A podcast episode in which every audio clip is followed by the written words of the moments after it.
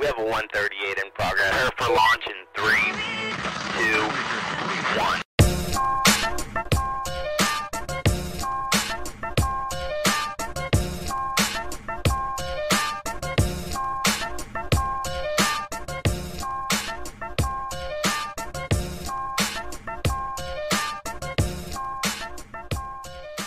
Κυρίες και κύριοι, καλησπέρα σας. Καλώς ήρθατε στην εκπομπή Σου γυρίζει το μάτι νούμερο 285 στο ραδιόφωνο του The Press Project, από όπου θα μας ακούτε για τις επόμενες δύο ώρες. Από το ραδιόφωνο του The Press, αλλά και από το κανάλι του The Press Project στο YouTube. Κάθε Τρίτη, 9 με 11, σου γυρίζει το μάτι με την ομάδα του Νόστου Μονίμαρ. Μισή ομάδα, 50% επιτυχία σήμερα. Χάρης Ζάβαλο, απέναντί μου Γιάννης Μπάκος. Καλησπέρα σε όλους. Δεν θα έχουμε σήμερα μαζί μας λοιπόν όπως καταλαβαίνουμε Κώστα Βλαχόπουλο και Δημήτρη Κουλαλή.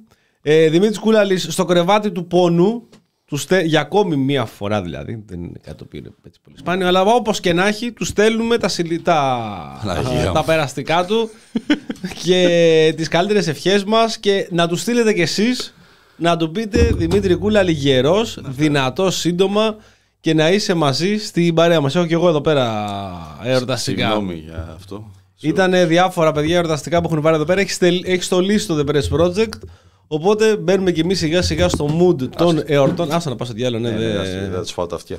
Ε, γιατί όπως έχουμε πει, σήμερα μπορεί και να μην είναι η τελευταία εκπομπή της χρονιάς. Μπορεί και να μην είναι. Μπορεί και να τα πούμε και την επόμενη Τρίτη. Μπορεί και να μην τα πούμε την επόμενη Τρίτη. Θα δούμε. Υπάρχει Ήσουν πολύ ελπίδα. σαφής. Μπορεί να τα πούμε. Μπορεί να τα πούμε, μπορεί, μπορεί και, και να, να μην πούμε. τα πούμε. Έτσι είναι η ζωή γενικότερα, είναι απροσδόκητη.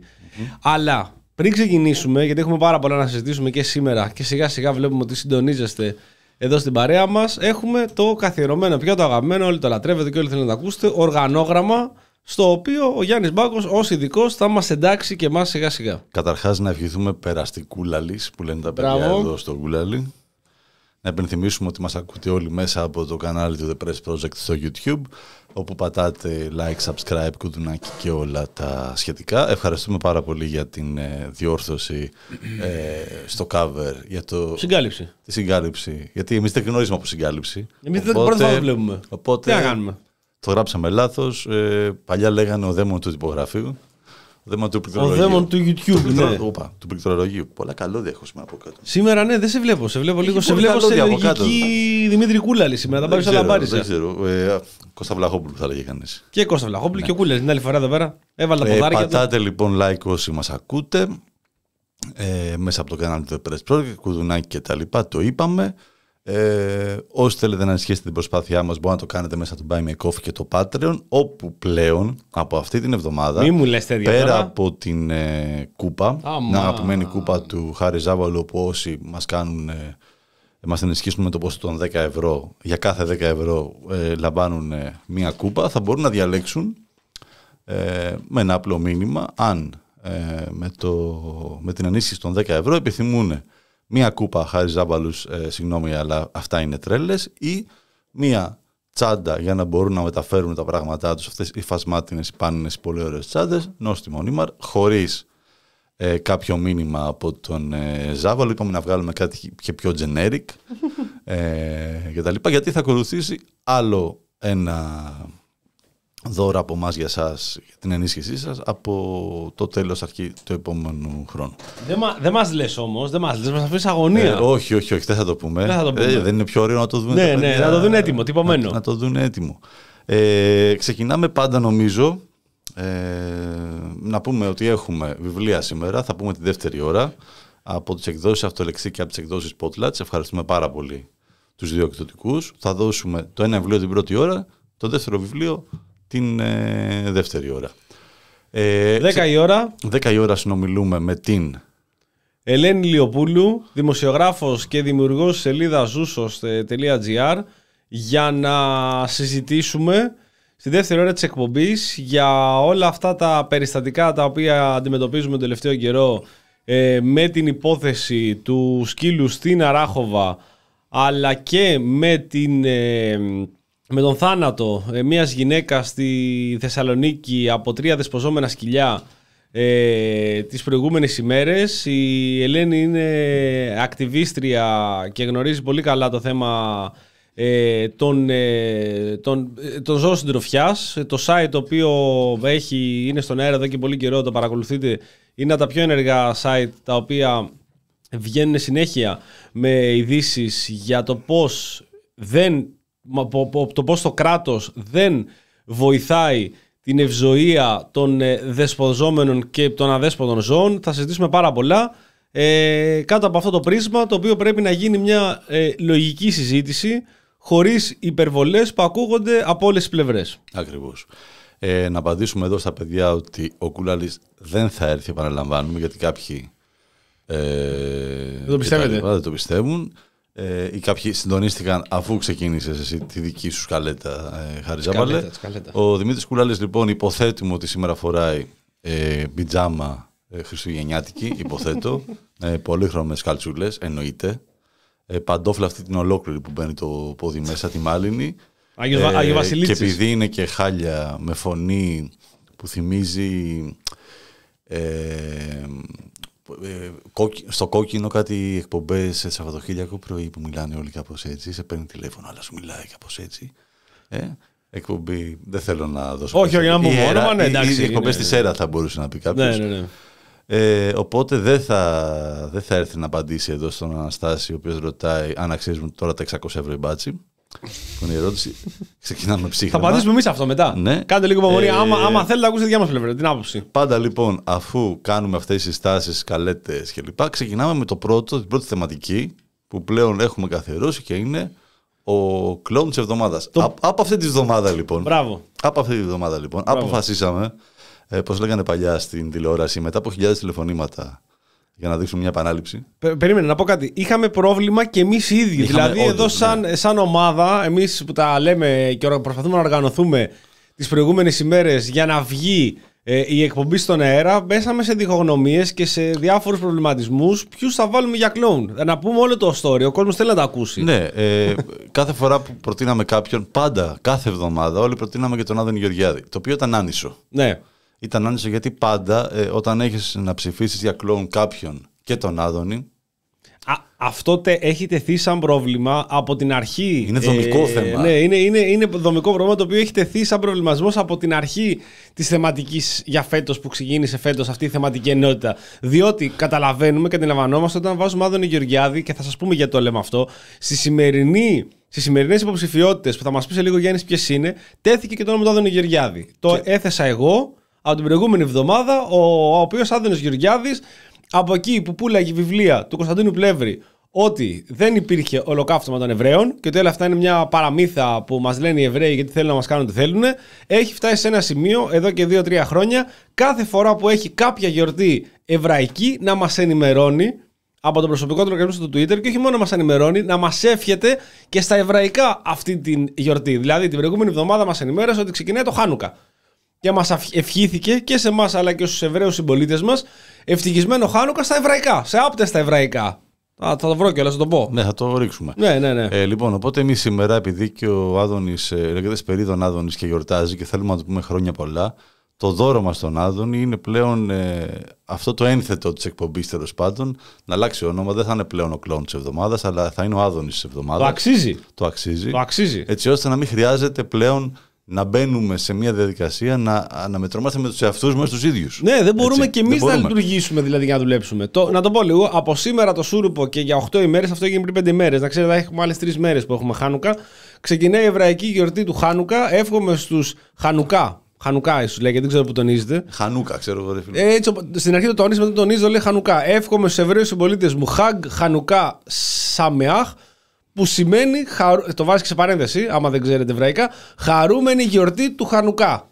Χρόνια πολλά λοιπόν στους Εβραίους συμπολίτες μας και από τον Άδωνη Γεωργιάδη, ο οποίος δεν είναι η πρώτη ανάρτηση που κάνει για τις εβραϊκές. Δηλαδή έχει γίνει κινητό εβραϊκό ερτολόγιο τύπος. Μπαίνει μέσα κάθε μέρα και βλέπει για να δούμε ποιο- ποιοι- ποιοι γιορτάζουν σήμερα. Έχει κατεβάσει εφαρμογή, πιστεύω. Ναι, ρε, ναι, ναι. ναι. Στάνταρς. Κάνει ειδοποιήσεις το πρωί που ξυπνάει, τεντώνεται εκεί, στα παλιά από το νέο σετ. Στα παλιά. Από τα έπιπλα. Μες στην υγρασία. Μέσα στην υγρασία. Μες στην υγρασία. Σκασμένα ξύλα που τρίζει το κρεβάτι αυτό. Και χτυπάει.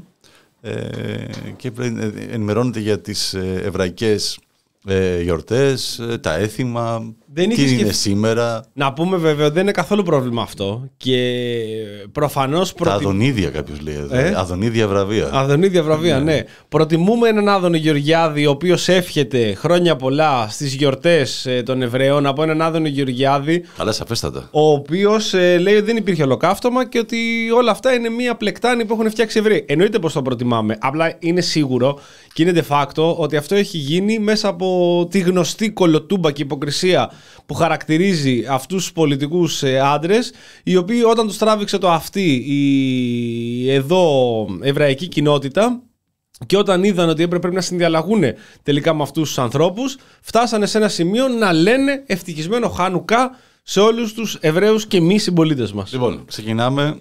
Ε, η πρώτη υποψήφια. Σήμερα ξεκινάμε με μια κυρία και νομίζω είναι η πρώτη φορά που φιλοξενούμε κυρία Μπράβο.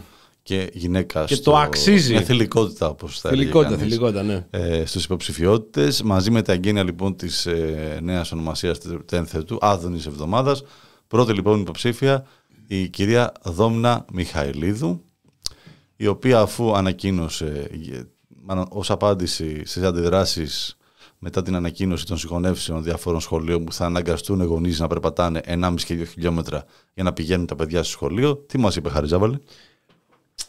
Λοιπόν, στη Βουλή χθες που, έχει ξεκινήσει, συζή- που είχε ξεκινήσει συζήτηση για πολλές συγχωνεύσεις σχολείων που αναγκάζουν τους μαθητές να περπατάνε στην επαρχία ένα και δύο χιλιόμετρα για να πάνε στο πλησιέστερο σχολείο, η κυρία Μιχαηλίδου ξεκινάει την τοποθέτησή της λέγοντας «Δεν θέλω να βάλω στη συζήτηση τις οδηγίες του Παγκόσμιου Οργανισμού Υγείας ο οποίος μας συμβουλεύει για να έχουμε εμ, ε, αυξη- καλή υγεία πρέπει να περπατάμε 8 χιλιόμετρα την ημέρα. Δεν το κάνω, παρόλο που το έκανε και αυτόματα. Δεν έγινε και τίποτα οι μαθητές να περπατάνε 1,5 και 2 χιλιόμετρα. Αυτό που σας λέω, σε περίπτωση που δεν το έχετε ακούσει με τα ίδια στα αυτιά, το είπα ακριβώς έτσι. Δηλαδή δεν προσθέτουμε κάτι, αφαιρούμε κάτι. Είπα αυτό ακριβώς. Δεν θέλω να βάλω στη, στην κουβέντα και στο διάλογο τις συστάσεις του ΠΟΗ ότι πρέπει να παραδούμε 8 χιλιόμετρα. Το κάνω, το βάζω. Οπότε 1,5 με 2 χιλιόμετρα δεν παθαίνουν τίποτα να περπατάνε οι μαθητές. Γιατί Γιάννη κάνει καλό στην καρδιά το Δεν περπάτημα. θέλω, δεν θέλω να σου πω μαλάκα, με αναγκάζεις. Ναι, δεν Να σε θέλω. πω Δηλαδή, μαλάκα. εσύ τι ο να κάνω, ίδιο. Ο ναι. ίδιος το κάνεις αυτό το πράγμα. Οπότε, 1,5 με 2 χιλιόμετρα περπατάνε οι μαθητές. Το είπε. Το είπε. Δηλαδή, κάτι το οποίο πριν κάποιο καιρό σας λέγαμε. Κλείνουν τα σχολεία, κλείνουν τα νοσοκομεία. Αναγκάζεται ο κόσμο να περπατήσεις 2 χιλιόμετρα. Λες εσύ κοροϊδεύεις. Δεν πειράζει, κάνει καλό στην καρδιά. Λες εσύ, δεν θα το πει αυτό τώρα πολιτικός που κλείνει σχολεία. Ε, το είπε λοιπόν η αρμόδια ε, υφυπουργός σε αυτή τη θέση και γυρνάει και λέει 1,5 χιλιόμετρα καλό στην καρδιά, βοηθάει στα πόδια, στην ενδυνάμωση, διώχνει τη φιλεβίτιδα, ε, κυρσούς, μπορεί να τους καταπολεμήσει. Θα πεις τώρα, 12 χρόνια παιδιά μπορεί και να μην έχουν κυρσούς. Να Αλλά τα έχουν όμως οι μάναδες τους, μπορούν, πιθανότατα οι πατεράδες μπράβο, τους. μπράβο, βοηθάει και τους γονείς. Παππούδες, γιαγιάδες που πάνε θείοι, νονοί όλοι. Δεν θέλουν να περπατήσουν. Εντάξει, τεμπέληδε, θα πούμε εδώ σε αυτή την περίπτωση που δεν θέλουν να περπατήσουν. Μπορεί να πάρουν τα μάξι. Επιβαρύνουν, ναι, αλλά κάνει καλό και στο εσύ έτσι. Γιατί άμα ο κόσμος περπατάει και γίνει. Ακριβώς. Φροντίσει την υγεία του. Καρδιοπάθειες, σέρνονται. Ε, βέβαια, παιδιά, διαβάζουμε συνέχεια για ανθρώπους οι οποίοι πηγαίνουν πανακοπή. Κομμένα αυτά. Θα περπατάς από μικρός, θα μπορείς να εντάξει την κουλτούρα σου μέσα στο περπάτημα και γιατί όχι, Γιάννη, και αυτό είναι το πιο σημαντικό, είναι η πιο, Για πάμε. σημαντική, η πιο σωστή προέκταση που δεν την είπε η κυρία Μιχαηλίδη, γι' αυτό θα τη βοηθήσουμε εμείς αυτή τη στιγμή. Να πούμε το εξής. Διαβάζαμε σε κενιάτες δρομής οι οποίοι μπορούσαν και τρέχανε και ήταν πρώτοι στους μαραθώνιους στα, στα 4.000 μέτρα, 5.000 μέτρα. Και σου λέει ότι εγώ δεν το έχω τίποτα γιατί θα πήγε ένα σχολείο, περπάτα κάθε μέρα 8 χιλιόμετρα. Όχι μόνο αυτό, σου λέγε μέσα Έτρεχα. η μάνα μου να πάρω κάτι από το, το περίπτερο της Ναι, και ήταν το δύο κενιάτικο. πόλεις μετά. Ναι, και κυρίως στο σχολείο που Πήγαινα πηγαίνανε. 3,5 ώρες να πάω, 3,5 Μπράβο. να χέρι. Δεν ήταν κάτι. Λέει ρε παιδί μου, βγαίνει ο Χαϊλέ και Μπρελασιέ, πώς λέγονταν ο άλλος. Πόσο ήταν Και το σε σχολείο Μπρελασιέ. και σε Μπρελασιέ, πώς Ναι, λέγονταν ναι, αυτός. Γυρνάει και λέει 30 χιλιόμετρα, τρέχα κάθε μέρα. Ορίστε, έγινε ο καλύτερος μαραθωνοδρόμος. Τρίβουν όλα τα μάτια τους με το συγκεκριμένο. Γιατί όχι λοιπόν ο- το παιδί, το οποίο είναι αυτή τη στιγμή στη Θεσσαλονίκη, είναι στην Ιγρήτα, να μπορεί να περπατήσει, να εντάξει στην κουλτούρα του και αύριο θα μας φέρει μετάλλια, Γιάννη. Χρυσό Στην μετάλλιο πατρίδα. στην πατρίδα μου. Τώρα δεν έχω το πρόχειρο των εθνικών να τον βάλω, να σκοτούμε πάλι όλοι όρθιοι. Σημειώνει εδώ ακροατής, ακροάτρια, Sam Warren, δεν ξέρω, Ναι. Ένα ακροατή ή ακροάτρια, ότι όπως και στην περίπτωση της κακοποιημένης 12χρονη, είχε πει ότι δεν θέλουν να δώσει τα στοιχεία Αλλά του, θα τα αλλά έδωσα. θα τα δώσω. ναι, ακριβώς. Λοιπόν. Κυρία Μιχαηλίδη, λοιπόν, νικήτρια. Θέλω να τον πω από τώρα, θα σας πω και τους επόμενους, αλλά αν με ρωτ... που θα συζητήσουμε και θα ψηφίσουμε, εγώ ψηφίζω Καλά, Μιχαηλίδου. εντάξει, αισθημένο το παιχνίδι. Ξεκάθαρα, Ναι. παιδιά, δεν υπάρχει τέτοια, τέ, τέ, τέτοιο κλόουν αυτή τη βδομάδα. Έχει νικήσει τους πάντες και μπράβο τους. Και είναι και φρέσκο, είναι χθεσινό το συγκεκριμένο. Κοίταξε λοιπόν. Ε, δε- Δεύτερος. δεύτερη υποψηφιότητα και νομίζω είναι και δεύτερη φορά που μπαίνει Ναι. φέτος, είναι ο Θόδωρος Κυλακάκης. Μπράβο. Ο κύριος Κυλακάκης σχολιάζοντας τα Τεράστιος. νέα πολύχρωμα τιμολόγια ρεύματος που θα λαμβάνουμε από, την, ε, από τον εκάστοτε πάροχο. Ήρθαν που και τα έχει πρώτα καθένας, εγώ δεν έχω μηνύματα. λάβει ακόμα, ναι και τα λοιπά. Στην περίπτωση του μπλε χρώματος Ναι, είναι μια πολύ καλή επιλογή. μπράβο. Ε, γιατί σε περίπτωση πολέμου, φίλε, συμφέρει. Οπότε, Τι έχει σκεφτεί, πες μου. τι γίνεται τώρα; Ναι. Επειδή όλοι μας μας ενδιαφέρει, όχι να έχουμε φθηνό, να έχουμε το φθηνότερο από τους υπόλοιπους. Μπράβο. Εγώ λέω, παίρνω μπλε Ναι, και ξεκινάω Το από έχεις τώρα. ξεκινήσει ήδη. Ναι, ξεκινάω από τώρα υπόγεια ναι. να μπριζώνω τους Ρώσους. Ρε, μαλακές. Χωθείτε λίγο παραπάνω. Ρενάτο, τι γίνεται εδώ, μην αποχωρείτε. Μπράβο. Πάω Μέση Ανατολή. Φυτίλια στο Μπράβο. Ιράν. Τι κάνουν οι Ισραηλινοί; Αφγανιστάν. Σας, σας φάγανε οι Αμερικάνοι. Να σηκωθεί λίγο πάλι η ιστορία, να έχουμε πάλι ένα πόλεμο και εγώ να έχω τουλάχιστον φθηνότερα από τους υπόλοιπους. Έχεις μπλε τιμολόγιο; Να έχω μπλε τιμολόγιο. Γιατί εκεί και μάγκας. ήταν πολύ ωραία η οδηγία του κ. Σκυλακάκη και Ναι. πολύ έξυπνο αυτό που πρότεινε. Και θα καθοδηγήσει τον κόσμο προς τα εκεί γιατί σου λέει ότι εντάξει. Ακριβώς. Δεν είναι πράσινο τώρα, δεν είναι εύκολα τα πράγματα. Και γενικότερα και το ρεύμα.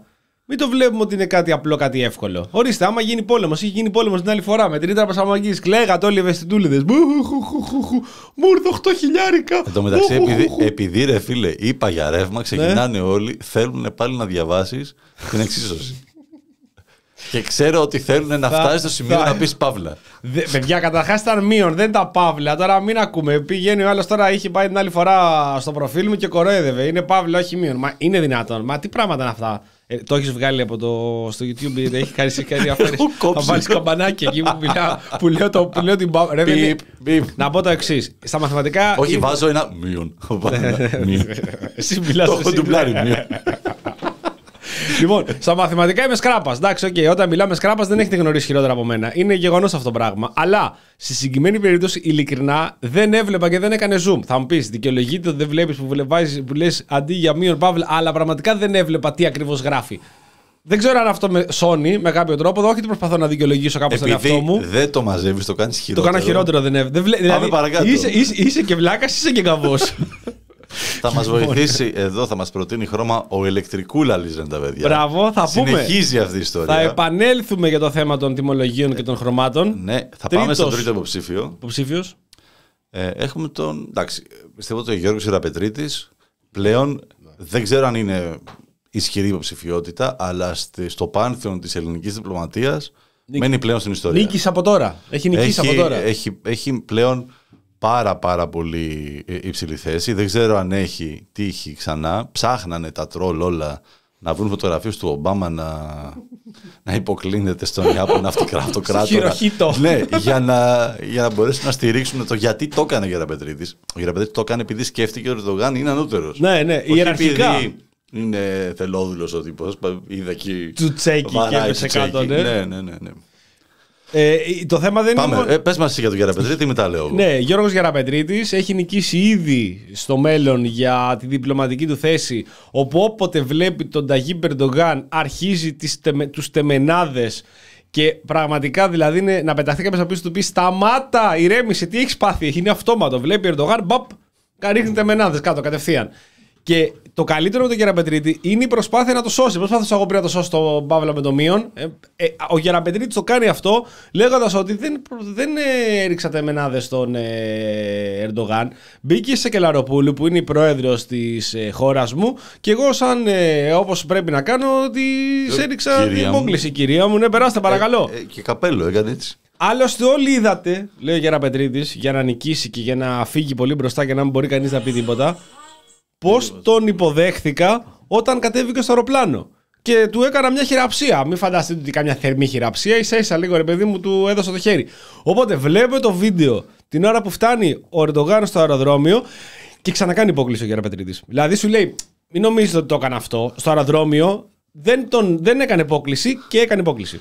Να ρωτήσω κάτι. Μετά περίμενε. Βγαίνει άλλο βίντεο στο οποίο λέει εντάξει, μπορεί να έκανα σε κελαροπούλου, άντε μπορεί και να έκανε, αλλά δεν έχω ξανακάνει υπόκληση. Βγαίνει υπόκληση, ε, φωτογραφία που έχει βγει την άλλη φορά που είχε τον Ερντογάν, πάλι υπόκληση έχει κάνει. Ε, Εγώ στο λέω και ανάποδα. Πες με τον Ερντογάν δεν έχουμε ευκαιρίες να τον ε, έχουμε σε πλάνα κοινά. Ναι, Με την κυρία Σακαλοροπούλου Ναι. έχουμε συμπρε- συνευρεθεί πολλές φορές. Σε... δεν έχει ξανακάνει υπόκληση. Δεν τον έχω ξάδει Δεν να τον έχω υποκλίνεται ξαναδεί στη να υποκλίνεται, Σακελαροπούλου. Καμία φορά. Ούτε σε ορκομοσία κυβέρνηση, ούτε πουθενά να περάσει να, να βαράει τεμενάδες. Το επόμενο που να κάνει, να πάει η ώρα τάδε, να πλώσει χαλί κάτω Ναι, ναι, και ναι. να πέσει να προσεύχεται στο μπροστά του Ερντογάν. Σήκω μωρέ Έλληνα. Είναι ο Γεραπετρίτη τώρα να πει σήκω μωρέ. Οι Έλληνες ούτε το Θεό δεν προσκυνάνε. Δηλαδή, τι είναι αυτό το πράγμα; Εγώ πραγματικά, παιδιά, επειδή είμαι και της πατριωτικής αριστεράς, σαν τον Στέφανο Κασελάκη να το γνωρίζετε αυτό το πράγμα, όταν το είδα προβληματίστηκα. Λέω τι κάνει; Ε, το έκανα στο προφίλ μου. Λέω τι κάνει ο Γεραπετρίτη. Τι έπαθε. Και... Ρε, μήπως τον τράβηξε τίποτα η μέση του; Κάνα δίσκος; Έχει καμιά, καμιά ισχυαλγία εδώ πέρα, σφιαλγία, τίποτα; Και τον έπιασε ο άνθρωπος και πήγε εκεί πέρα και τον έπιασε κανένας φάχτης. Αυτό το έχουμε ρωτήσει. Έλατε. Θέλω, να- θέλω να θυμηθείς, θέλω να θυμηθείς, Γιάννη, ε, παλιότερε. Πες το, πες το, πες το. Έλα, πες το, πες το. πες Όχι, εσύ. θέλω να θυμηθείς παλιότερες αναρτήσεις του. Πώς το λέγανε, ρε, του. Στην Ευρώπη, του, με- αυτού που ήταν λιώμα τύφλα όλη την ώρα. Α, Γιούνκερ. Ο Γιούνκερ. Ο οποίος ο Γιούνκερ έχει σκάσει και είναι κολοτριπή του κερατά. Έτσι. Δεν- Συγγνώμη, είναι, είναι χάλια, είναι χάλια ο άνθρωπος. Είναι λιώμα. Και βγαίνανε, βγαίνανε, γιατί τότε ο Γιούνκερ δεν βγήκε εδώ να μας πει ότι δεν είναι έτσι. Και βγαίνανε εδώ υποστηρικτές του Γιούνκερ, ο Γιανακίδης νομίζω ήταν και κάτι άλλοι, που λέγανε ότι δεν είναι ότι είναι μεθυσμένος. Τον πονάει το ισχίο του. Και λέει γι' αυτό λέει, πώς το λένε, παραπατάει και δεν μπορεί να Λουμπάγκο είχε ανέβει. για να Ναι. πετύχει. Είχε κλειδώσει. Οπότε γι' αυτό σκέφτηκα εγώ εκείνη την ώρα Το μπήκα, πάστε ο παππούς μου αυτό. Μπήκα στη λογική, στη λογική του Τζουτζέ και λέω τι θα έλεγε ένας καλός Τζουτζέ. Δεν... Η μέση του, παιδιά, έχει βάλει έμπλαστρο. Δεν είναι εύκολα αυτά τα Ε, πράγματα. Να σου κάνω μια ερώτηση. Θέλω Βεβαίως. μια εκτίμηση. Ναι. Πιστεύεις στο πεθερό του βαράει τέτοιες. Ναι, ρε. Μα εγώ αυτό έγραψα. Δηλαδή, εκείνη έλεγα, μήπω πίσω τον Ερντογάν έρχονταν ο παθερό του. Το πιο πιθανό. Μήπως είναι, δηλαδή, εμείς δεν βλέπουμε όλη την εικόνα. Εγώ το καταλαβαίνω. Δεν βλέπουμε όλη την εικόνα. Βλέπουμε σίγουρα όμως τον Γεραπετρίτη να υποκλίνεται εκεί πέρα με τον Μπένιο Ερντογάν. Μήπως πίσω από τον Ερντογάν ήταν ο Περιστέρης, ποιος είναι ο πεθερός του. Ένας από αυτούς εκεί πέρα που είναι ο πεθερός του. Και βλέπει τον άνθρωπο εκεί που έχει την τέρνα και λέει πεθερέ, μπαπ, κατευθείαν κάτω, υπόκληση. Και, εμεί, και εμείς το κρίναμε και εγώ το έκρινα εκείνη την ώρα. Δηλαδή, σαν Έλληνα το έκρινα. Λέω κάτσε ρε φίλε, εντάξει. Λέω στον Ερντογάν, συγκρατήσου λίγο. Μην, μην πέφτεις κάτω, δηλαδή κατευθείαν και τον προσκυνάς. Σήκω Έλληνα. Αλλά παιδιά, Γεραπετρίτη, τρίτη υποψηφιότητα, πολύ δυνατή, πολύ δυνατή. Αν δεν είχαμε τοποθέτηση ακραίας αναλγησίας, παύλα, μείον, Απ' πείτε το πώς θέλετε. Την κυρία Δούμα Τσαουσέσκου ηλικιότητας, Μιχαηλίδου. ναι, Το 78% για τις δύο. που, θα, που, θα, που, θα, που λέει ότι δεν παθαίνουν τίποτα τα σκασμένα σας. Για να μην πω τίποτα Σηκωπάτα το χειρότερο. μωρέ. Τι έπαθες μωρέ. Τα έχετε κάνει φλωράκια. Φλωράκια. Που έλεγε Πάει ο, τώρα- ο, Βορύδης, ο Πλεύρης. Ο Πλεύρης, βέβαια. Τα έχετε κάνει φλωράκια. Μήπως θέλετε να τσαπλώσουμε πάνω και μαρμελαδίτσα; Έρχεται τώρα το παιδί. Hey, έχεις το παιδί σου εκεί πέρα και σου λέει Μπαμπά, κρυώνω. Είμαι πάνω εκεί στο Κιλκή. Έχει στη Φλόρινα. Έχει μείον 8 έξω. Θα μας φάνε αρκούδες. Δεν πειράζει, παιδί μου. Θα μπορέσει να τρέξει και γρηγορότερα άμα δεις την αρκούδα. Οπότε 2 χιλιόμετρα πήγαινε, 2 χιλιόμετρα έλα, 4 χιλιόμετρα τη μέρα στο 50%. Δεν θέλω να βάλω στην κουβέντα τον Παγκόσμιο Οργανισμό Υγείας, αλλά με αναγκάζεται 8 χιλιόμετρα είναι που θα πρέπει να περπατάτε το σύνολο. Οπότε 4 χιλιόμετρα εδώ, 8 χιλιόμετρα από την άλλη μέρα, θα βγάλετε το ποσοστό και θα μπορέσετε τα παιδιά σας να μην τα κάνετε φλωράκια και να μπορέσετε να είναι ισχυρά. Και τι να κάνουν, να κοιμούνται δηλαδή μέχρι τις 7. 5,5 ώρα ξύπναγαν. Την καλύτερη ώρα. Ξύπνη. Την καλύτερη ώρα, παιδιά. Άμα 5,5 θέλεις να ώρα. κερδίσεις την ημέρα και να την αδράξεις, Τι θα ξυπνάς από κάνει, το πρωί. ξυπνάς το παιδί σου 9 χρονών 10, διπλό ελληνικό, άσο κασετίνα. Μπράβο, σαν το παιδί έξω, του Ζαβαλού, έξω. έξω από το σπίτι. Στο για να- κούτσουρο πάνω. έτσι, κατουράει το χιόνι Μπράβο. αυτό, και φεύγει. Να μάθει και από το Φεύγει. κρύο να Τι κατουράει να με κάνουμε. πόνο όπως θα είναι στο μέλλον, αν Έτσι. τυχόν έχει κανένα μπροστάτη. Οπότε θα ξυπνήσει το πρωί, θα πιει, θα κάνει την τζούρα του, Έτσι. θα πιει τον καφέ του να πάρει την ενέργεια, θα του δώσω εγώ κολατσό για το σχολείο, μία ντομάτα, ένα μισό κρεμμύδι Σε πετσέτα, σε τι καρό, πετσετάκι, καρό ναι. πετσέτα. και δύο παξιμάδια. Θα του πω αγόρι μου, όλη Το ευθεία από εδώ. κρεμμύδι, Έτσι, ολόκληρο. Στον πυγμένο Ναι. όπω είναι τέτοιο. Δύο χιλιόμετρα από εδώ, όλη ευθεία περπατάς και αν πετύχεις κανένα λύκο, Θα, να έχεις το νου σου δεξιά την κορυφή αυτή του βουνού, αριστερά αυτή Αριστερά. την κορυφή, εκείνη το σχολείο στη μέση. αριστερά η θάλασσα. Ό,τι και να σου τύχει. Ό,τι και να σου τύχει. Πρόσεχε, μην Ναι, πάει πρόσεχε. δεξιά η θάλασσα και μπερδευτείς. Ξέρω πρέπει να ξαναγυρίσει πίσω. Και η λύκη να ξέρεις δεν είναι τίποτα. Ναι, τι Στο ναι. μυαλό είναι. στο Ναι, μυαλό ναι, είναι. ναι. Άμα είναι λίγη. Δηλαδή, άμα το κάνει. Κάνεις κανένα ποιος είναι το καλό παιδί εκεί πέρα, σου ορμήξει ο λύκος, δεν έγινε και κάτι. Συμβαίνουν αυτά τα πράγματα, παιδιά. Λοιπόν, ε, λες επειδή Πώς πιάσαμε. πάνε τα ποσοστά, συγγνώμη. Τίποτα, Τσαουσέσκου είναι. η Έχει Μιχαηλίδου. φύγει. Έχει- ε, τέτοιο. έχει- Ε, έχει μπράβο, φύγει, παιδιά, έχει το, φύγει. το αξίζει. Το Είναι αξίζει. 77%. Εσύ θα ψηφίσει. Εγώ ψήφισα, δόμνα. Δόμηνα, παιδιά, εντάξει, δεν γίνεται τώρα. Δεν είναι, είναι, είναι πραγματικότητα αυτό το πράγμα. Όλοι θέλουν να ψηφίσουν τον Μιχαηλίδου. Μιλάμε τώρα μια γυναίκα η οποία, αν έχει πει και αν έχει πει, μέχρι- με- έφτασε στο σημείο μέχρι και ο κράνιδιό τη να γυρίσει και να πει μαζεύτε την, να ανοίγει το στόμα της και ρίχνει τορπίλες συγκεκριμένη. να Αλλά πεις.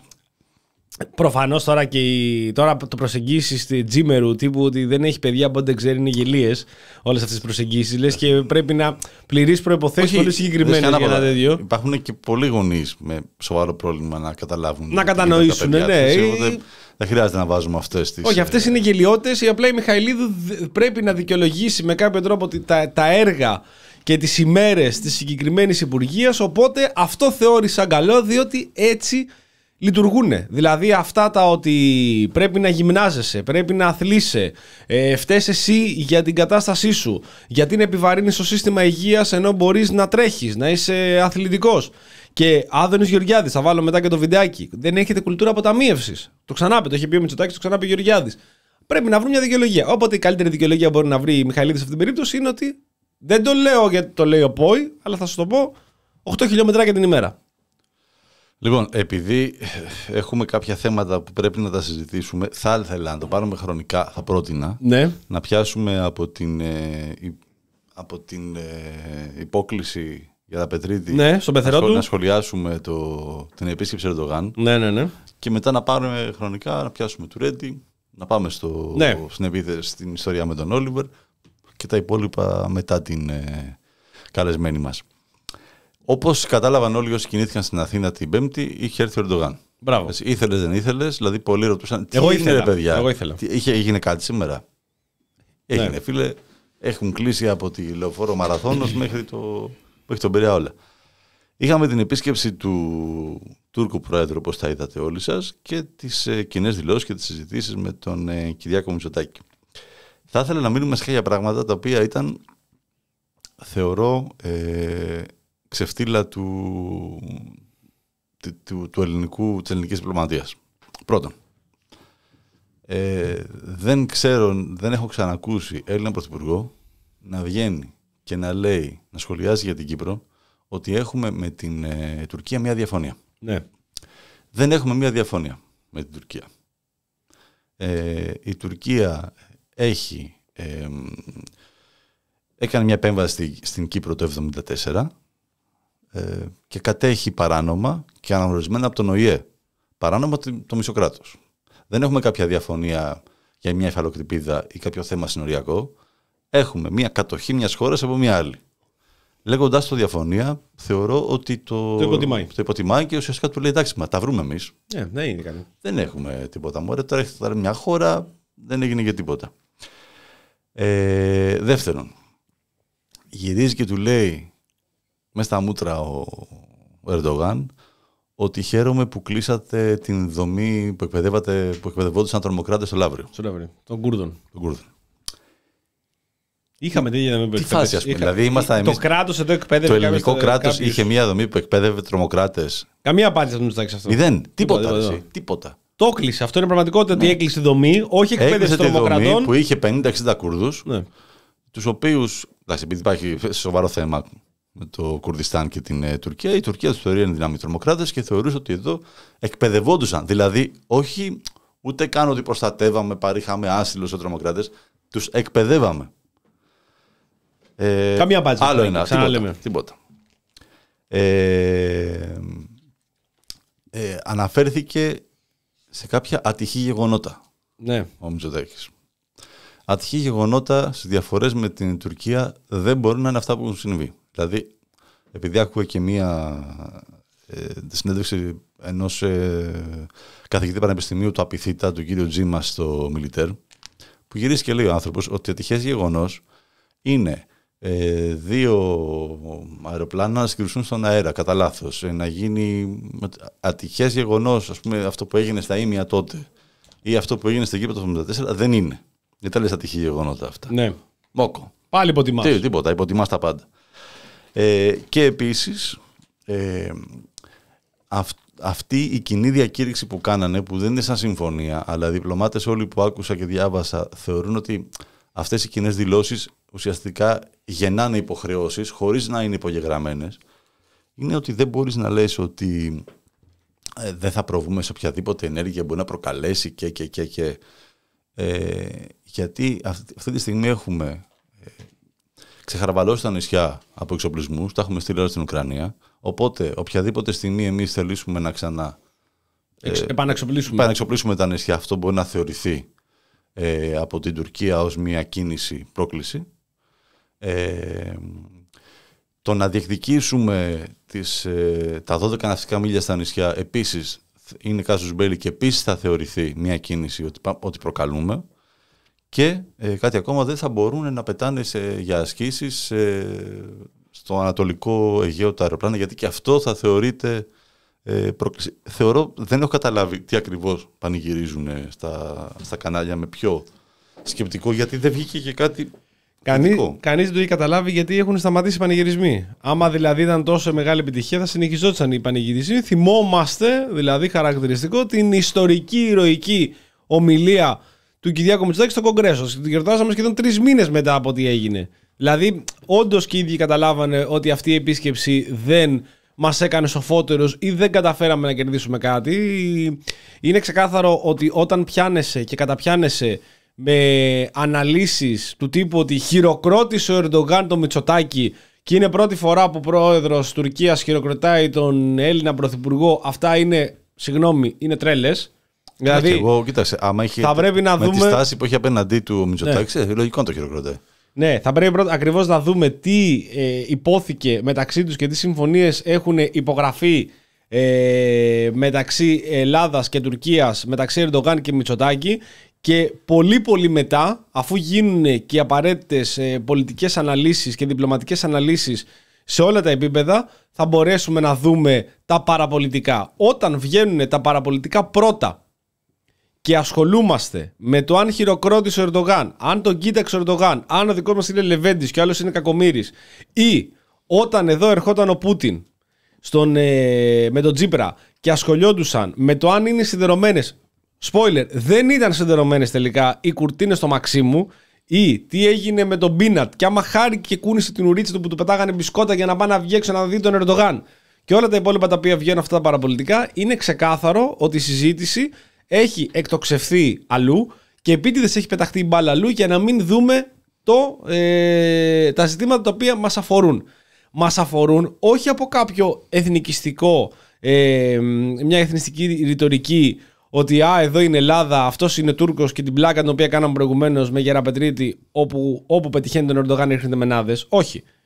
Το πρόβλημα για μένα είναι, σε αυτή την επίσκεψη, ένα ακόμη πρόβλημα, είναι ότι η Νέα Δημοκρατία και ο Μητσοτάκης και όλη η κυβέρνηση εργαλειοποιεί τη σχέση μας με τη γείτονα χώρα κατά το δοκούν. Δηλαδή, όταν έρχεται ο Ερντογάν και μέχρι πριν λίγους μήνες είχαμε δηλώσεις κυβερνητικών και αξιωματούχων ότι δεν αποκλείεται ακόμη και οι Τούρκοι να έχουν βάλει τις φωτιές και δεν αποκλείεται να την έχουν βάλει τις φωτιές με Έλληνες συνεργάτες οι οποίοι εργάζονται προς όφελος της Τουρκίας όταν εργαλειοποιούν την επιθετικότητα, την όποια επιθετικότητα των Τούρκων για να μπορέσουμε να εξοπλιστούμε όλα αυτά τα, όλα αυτά τα εξοπλιστικά προγράμματα των δισεκατομμυρίων ώστε να πάρουμε τα Ραφάλ, να πάρουμε τα Μπελαρά, να πάρουμε καινούργιο εξοπλισμό γιατί διώχνουμε από τα νησιά τα Ρώσικα τα οποία πια δεν δουλεύουν και δεν μπορούμε να τα ανα- ανανεώσουμε λόγω της σχέσης που δεν έχουμε πια με τη Ρωσία. Και όταν βγαίνει μετά ο Χατζηδάκης και τον ρωτάνε μπορούμε να συζητήσουμε για τη μείωση του ΦΠΑ στα τρόφιμα. Και γυρνάει και λέει ο Χατζηδάκης στο Παπαδάκι ε, το πρωί, την προηγούμενη εβδομάδα, όχι, δεν μπορούμε να το κάνουμε, διότι έχουμε το χρέος να εξυπηρετήσουμε, οκ, και το κυριότερο, έχουμε τα εξοπλιστικά. Δηλαδή, κουρδίζουν ένα κομμάτι του πληθυσμού με την ε, δίθεν επιθετικότητα των Τούρκων ότι πρέπει συνέχεια να εξοπλιζόμαστε και να παίρνουμε δισεκατομμύρια των δισεκατομμυρίων ε, αεροπλάνα, αεροπλάνα ε, αντιτορπιλικά και εξοπλισμό και όταν μετά σου λέει ότι πας στο σούπερ μάρκετ και βάζεις τα κλάματα, δεν μπορούμε να κάνουμε κάτι γιατί πρέπει να αγοράσουμε αυτά. Που τελικά βλέπεις ότι έρχεται ο Ερντογάν εδώ πέρα και στο τέλος αυτό το οποίο λες: Παιδιά, μια χαρά με τον Ερντογάν. Κομπλέ, είμαστε φίλοι. Θα ρίξουμε τους τόνους. Θα, θα μπορέσουμε να συνεννοηθούμε. Τα ραφάλ τελικά ρίχνουν από εδώ και προ Άγκυρα. Μπράβο. Βγαίνει λοιπόν ο Γεωργιάδης και σου λέει: Κάναμε την καλύτερη αγορά του αιώνα. Λοκάρει 20 στόχους. Ρίχνει από πάνω από τη λίμνο και φτάνει μέχρι Ριζορούμ ε, η βόμβα. Όπου, και θέλω να το προσθέσω αυτό, η Νέα Δημοκρατία είναι το κόμμα που έχει τις καλύτερες σχέσεις με το κόμμα και με το ίδιο το πρόσωπο ε, του Ερντογάν. Δηλαδή, έχουμε έναν πρώην πρωθυπουργό, στέλεχος Νέας Δημοκρατίας, που είναι κουμπάρος με τον Ερντογάν, είχε παντρέψει την κόρη του, μιλάμε για τον Καραμαλή. Έχουμε έναν Ερντογάν, ο οποίος είναι προσωπικός φίλος, κάτι το οποίο το λέει όπου σταθεί και όπου βρεθεί. Η αδερφή του Έλληνα Πρωθυπουργού και βουλευτής της Νέας Δημοκρατίας, Ντόρα Μπακογιάννη.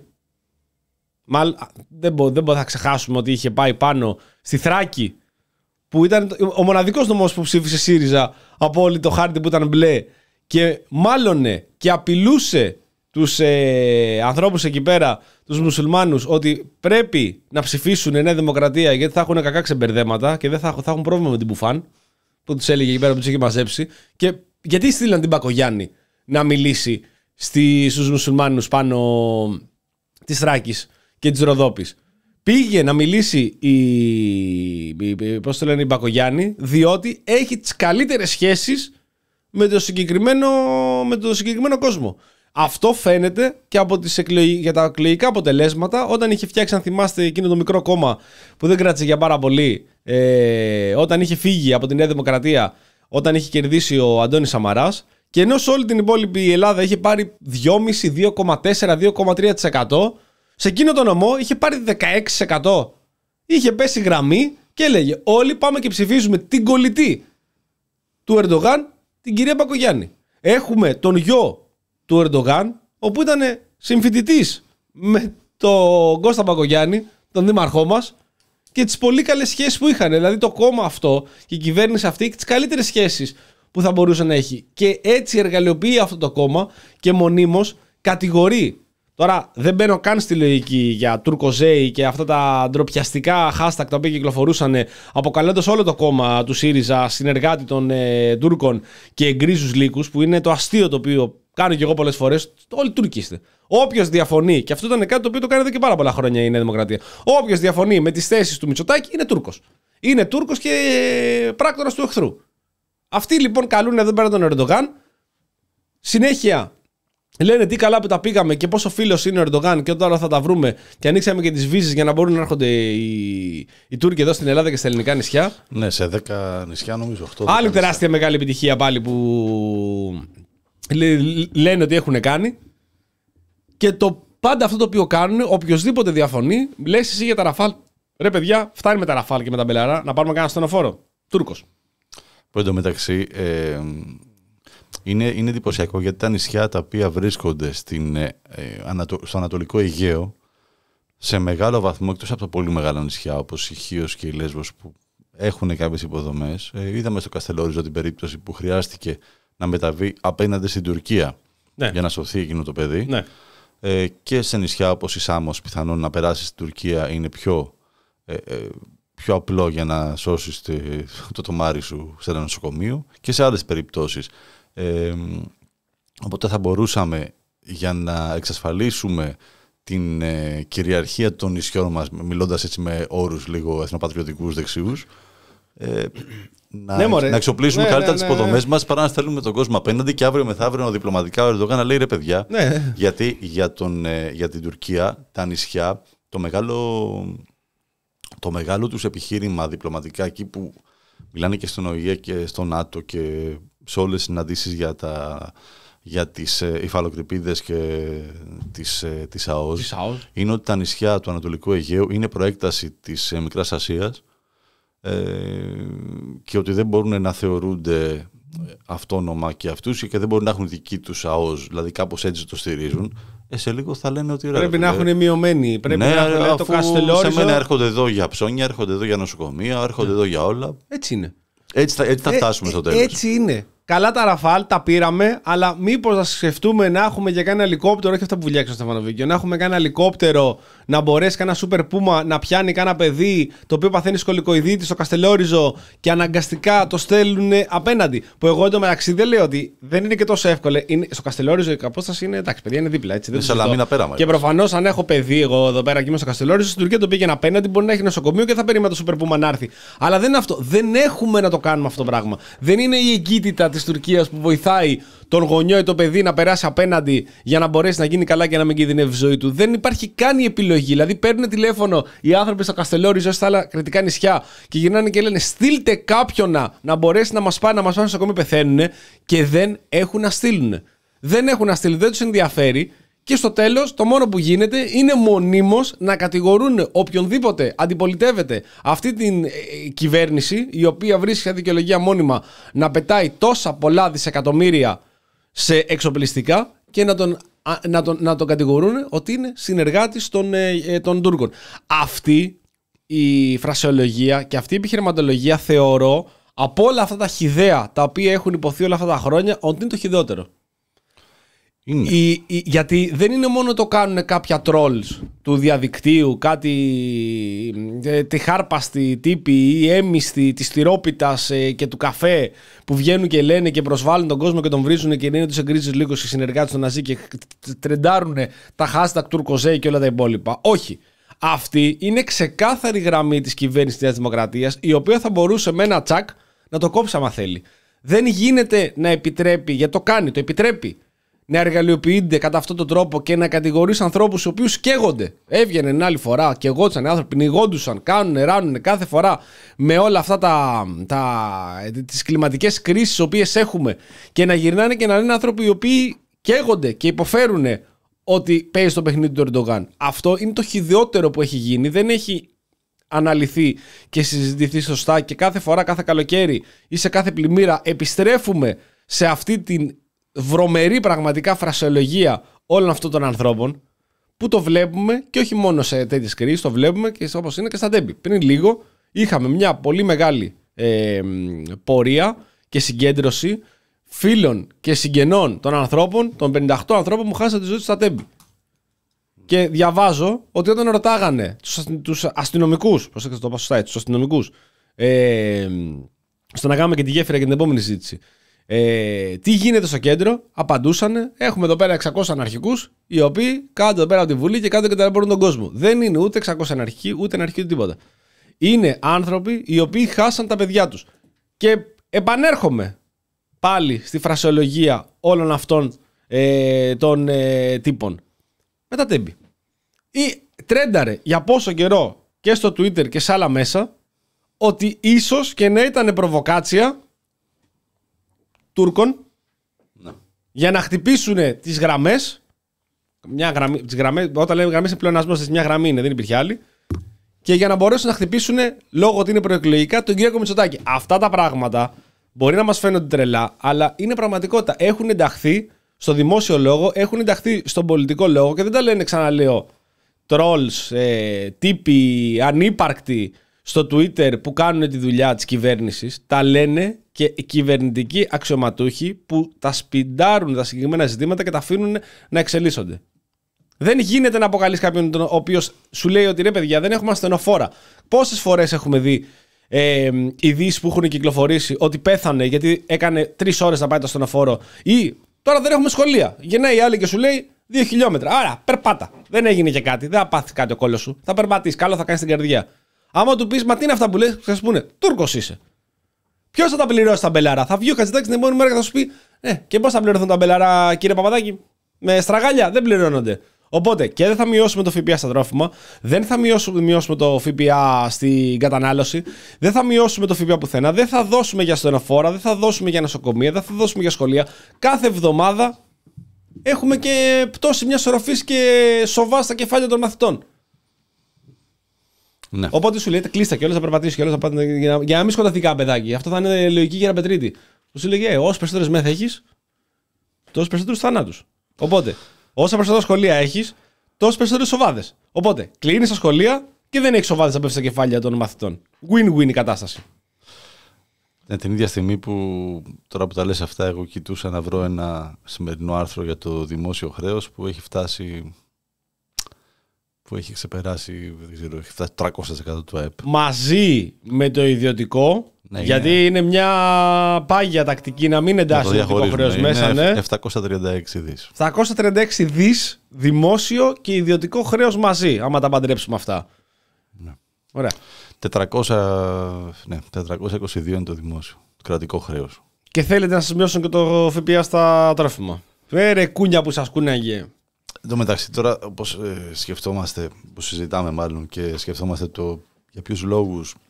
Γιατί και άμα το δεις και λίγο ψηφοθερικά, δεν είναι και πολύ σοφό αυτό που γίνεται. Γιατί εντάξει, όσο να είναι η ακρίβεια, κάποια στιγμή θα, θα σκάσει και ο κόσμος. Εντάξει, σχετικό είναι αυτό.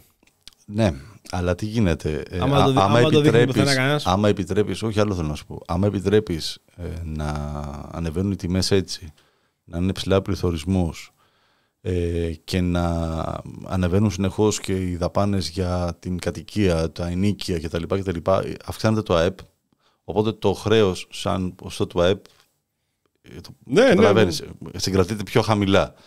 Άμα μαζέψει την κατάσταση αυτή, μπορεί να είναι πιο ψηλά.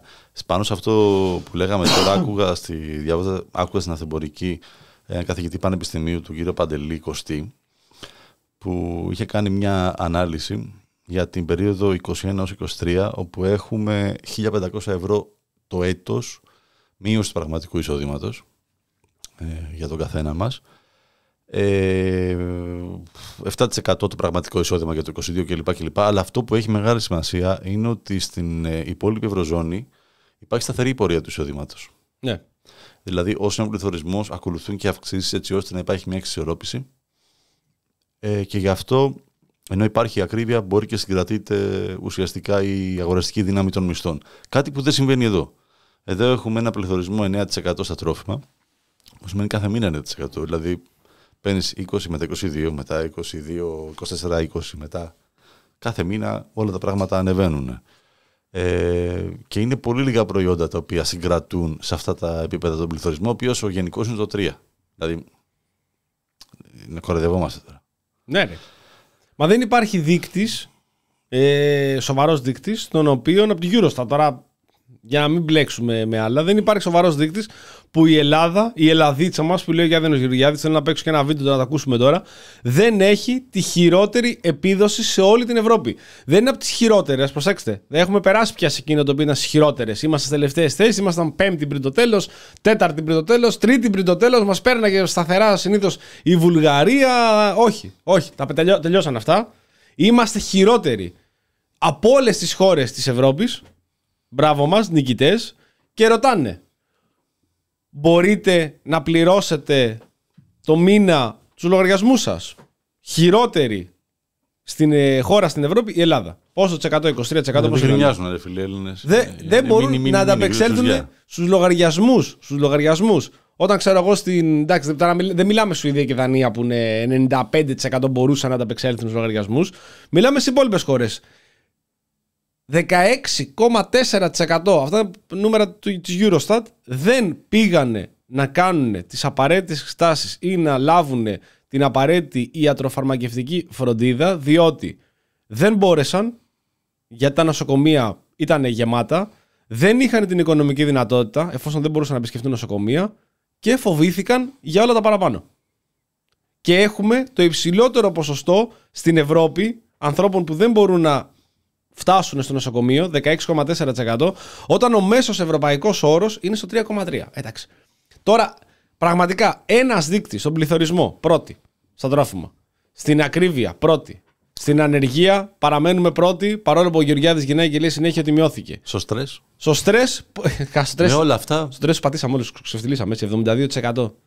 72% ε, οι κάτοικοι εδώ πέρα ζουν σε καταστάσεις στρες. Δεύτερη είναι η, Πο- η Πορτογαλία. Κοίταξε, έχουμε. Θέλω να βάλω. Πες, απλά θα. Βάλε το σε διακόψω. Μπαμ, ναι, μπαμ, ναι, γιατί όλα αυτά τα οποία λέμε, όλα αυτά τα οποία λέμε για τους δείκτες. Έχουμε λοιπόν αυτό τον κλόν, τον νικητή τον κλόν, που δεν τον βάλαμε σήμερα για κλον γιατί μα πάλι είναι, θα παίρνει. Μα δεν έχουμε πλέον κλον. Έχουμε, έχουμε λοιπόν τον, κλο, τον, τον Γεωργιάδη της εβδομάδα και πρέπει να τον ακούσουμε. Γιατί πραγματικά αξίζει να ακούσετε και αυτή την τοποθέτησή του. Α, μισό λεπτάκι δώστε μου. Τα καταφέρουμε. Λέω, είμαστε οι τελευταίες αποταμίευσεις όλη την Ευρωπαϊκή Ένωση. Έτσι. Δεν έχουμε στην Ελλάδα κουλτούρα αποταμίευσης. Δεν έχουμε κουλτούρα Δεν αποταμίευσης. έχουμε. Και αυτό το είπαμε στην ελληνική μας παράδοση. Μια ζωή την έχουμε, αν δεν την κλεντήσουμε, τι θα καταλάβουμε, τι θα καταρτήσουμε.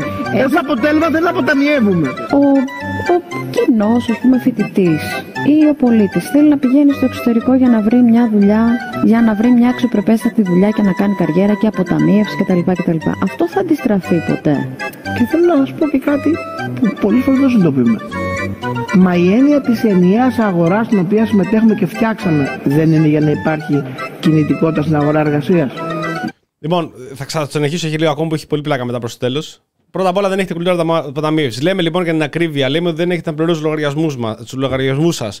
Δεν μπορείτε να πάτε στο νοσοκομείο, πεθαίνετε μέσα στα σπίτια σας. Είσαστε μείον 4% στην αποταμίευση. Είστε μείον 4% στα Δηλαδή, αποταμίευση. Ακόμα και αυτοί που είχαν. Και σκέψου δηλαδή πόσοι είναι αυτοί. Μείον 4% στο σύνολο. Μπράβο. Καταλαβαίνεις τι γίνεται. Α, το πρόβλημα είναι δεν έχετε κουλτούρα. Είναι, όχι, δεν έχετε λεφτά. Λεφτά έχετε. Κουλτούρα δεν έχετε να μπορέσετε να κάνετε αποταμίευση. Ο, ο Χομενίδη μέσα στον Αδόν είναι. Δηλαδή, Ναι, το έχει πει και ο Μητσοτάκης αυτό. Ότι το πρόβλημα των Ελλήνων δεν υπάρχει κουλτούρα αποταμίευσης. Γιατί μια ζωή την έχουμε κάνει γιατί και το παιχνίδι του. Λέει και το τραγουδάκι του. Τι να καζαντήσουμε και όλα τα υπόλοιπα. Ωραία. Μετά γυρνάει και σου λέει ότι φεύγουν στο εξωτερικό. Θέλω να θυμίσω Κυριάκο Μητσοτάκη, νικητής στι πρώτες εκλογές τον Ιούλιο του 19, που στην, ε, στο λόγο του, ε, μόλις βγήκε νικητής και πρωθυπουργός, είπε τα γνωστά θα τα καταφέρουμε η μέρα ξημερώνει πιο γαλάζια και ο ήλιο πιο φωτεινός. Έχει πάει πολύ καλά αυτό. Ναι, πάρα πολύ καλά. Και λέει, και θέλω να μιλήσω και να απευθυνθώ και στους ε, Έλληνες που ζουν στο εξωτερικό να έχουν στραμμένο το βλέμμα τους στην Ελλάδα Για, να, φωνάξουν δούνε. τους φίλους τους να έρθουν. οι Ναι, υπόλοιποι. για, για, να- ναι, για να δουν εδώ πέρα ότι θα γίνουν αλλαγές ώστε να μπορέσουν να επιστρέψουν. Λέ, το λένε στο Γεωργιάδη αυτό. Όμως πρέπει να γυρίσουν για να μην φεύγουν. ή μπορεί να μην, να μην γυρίσουν. Τουλάχιστον να σταματήσουν να φεύγουν. Όχι, λέει ο Γεωργιάδης. Δεν χρειάζεται να το κάνουμε αυτό, διότι έχουμε μία ενιαία αγορά που δηλαδή το ότι φεύγει από την Ελλάδα και πηγαίνει στη Γερμανία και δουλεύει είναι ενιαία αγορά, ρε Γιάννη. Πρόσεξε. Τόση ετοιμότητα στη μαλακία. Είναι Δεν καταπληκτικό. έχω συναντήσει Είναι νικητής. Τέτοια τάξη Προσέξτε, στο προσέξτε. μυαλό του. Θα Δεν... καταφέρει αυτός ο γίγαντας να βάλει στην κουβέντα μέσα και τους digital nomads. Δηλαδή εκεί που δεν το περιμένετε, θα βάλει και digital nomads μέσα. Ακούστε. Άρα δεν είναι παράλογο να συμβαίνει. Θα συμβαίνει είναι η απάντηση. Η Ελλάδα την επόμενη δεκαετία, ακούστε πώς το λέω, Ακούστε. θα πάρει μεγάλο μερίδιο από digital nomads. Διότι θα έχουμε δυνατότητα και με τα κίνητρα που βάζουμε και με το πολύ γρήγορο ίντερνετ που κατασκευάζεται στην Ελλάδα. Σήμερα δεν έχουμε τόσο γρήγορο ίντερνετ. Σήμερα γίνονται υποδομές Αργήσαμε. σοβαρές. Ναι, αργήσαμε. Δεν μπορεί να τα κάνει όλα με του 4 χρόνια. Πώς να Όχι, προλάβει. αργήσαμε. Προχωράει ο άνθρωπος. Πώς να προχωράει. Δεν μπορεί να τα λύσει. Τη γραμμή την περνάει ο Μητσοτάκης μόνος του. Πεζοδρόμιο, πεζοδρόμιο. Σκάβει, περνάει την οπτική. Σε είναι. 10 χρόνια θα έχουμε γρήγορο Ιντερνετ. Απλά σε 10 χρόνια αυτές οι χώρες που έχουν γρήγορο Ιντερνετ θα έχουν ακόμη πιο γρήγορο Θα Ιντερνετ. έχουν δορυφορικό Θα ίντερνετ. έχουν, ναι, Ναι, δεν με ξέρω. το Starlink ο Elon Musk θα πηγαίνει μέσα στα σπίτια του, του ρίχνει το Ιντερνετ. Και σου λέει ότι θα έχουμε γρήγορο Ιντερνετ, θα έρθουν digital nomads. Αργήσαμε, λέει ο άλλος. Αργήσαμε και λέει ο άλλος, ε, τι περιμένετε με τσοτάκι, να πάρει το κομπρεσέρ να αρχίσει να σπάει απ' έξω το οδόστρωμα. Λες και κατηγορούσαν μόνο το Μητσοτάκη σε αυτό. Δηλαδή, ο Μητσοτάκης λέει που δεν έχουμε γρήγορο Ιντερνετ και σου λέει θα τα καταφέρει. Θα το κάνει και αυτό. Θα έχετε και γρήγορο Ιντερνετ. Είναι, πολύ- Είδες; είναι πολύ καλό παιδί, ρε φίλε. Είναι πολύ καλό Δεν παιδί. προλαβαίνει όλα. Είδες τον Τόνι Σαμαρά. Το είχε πει.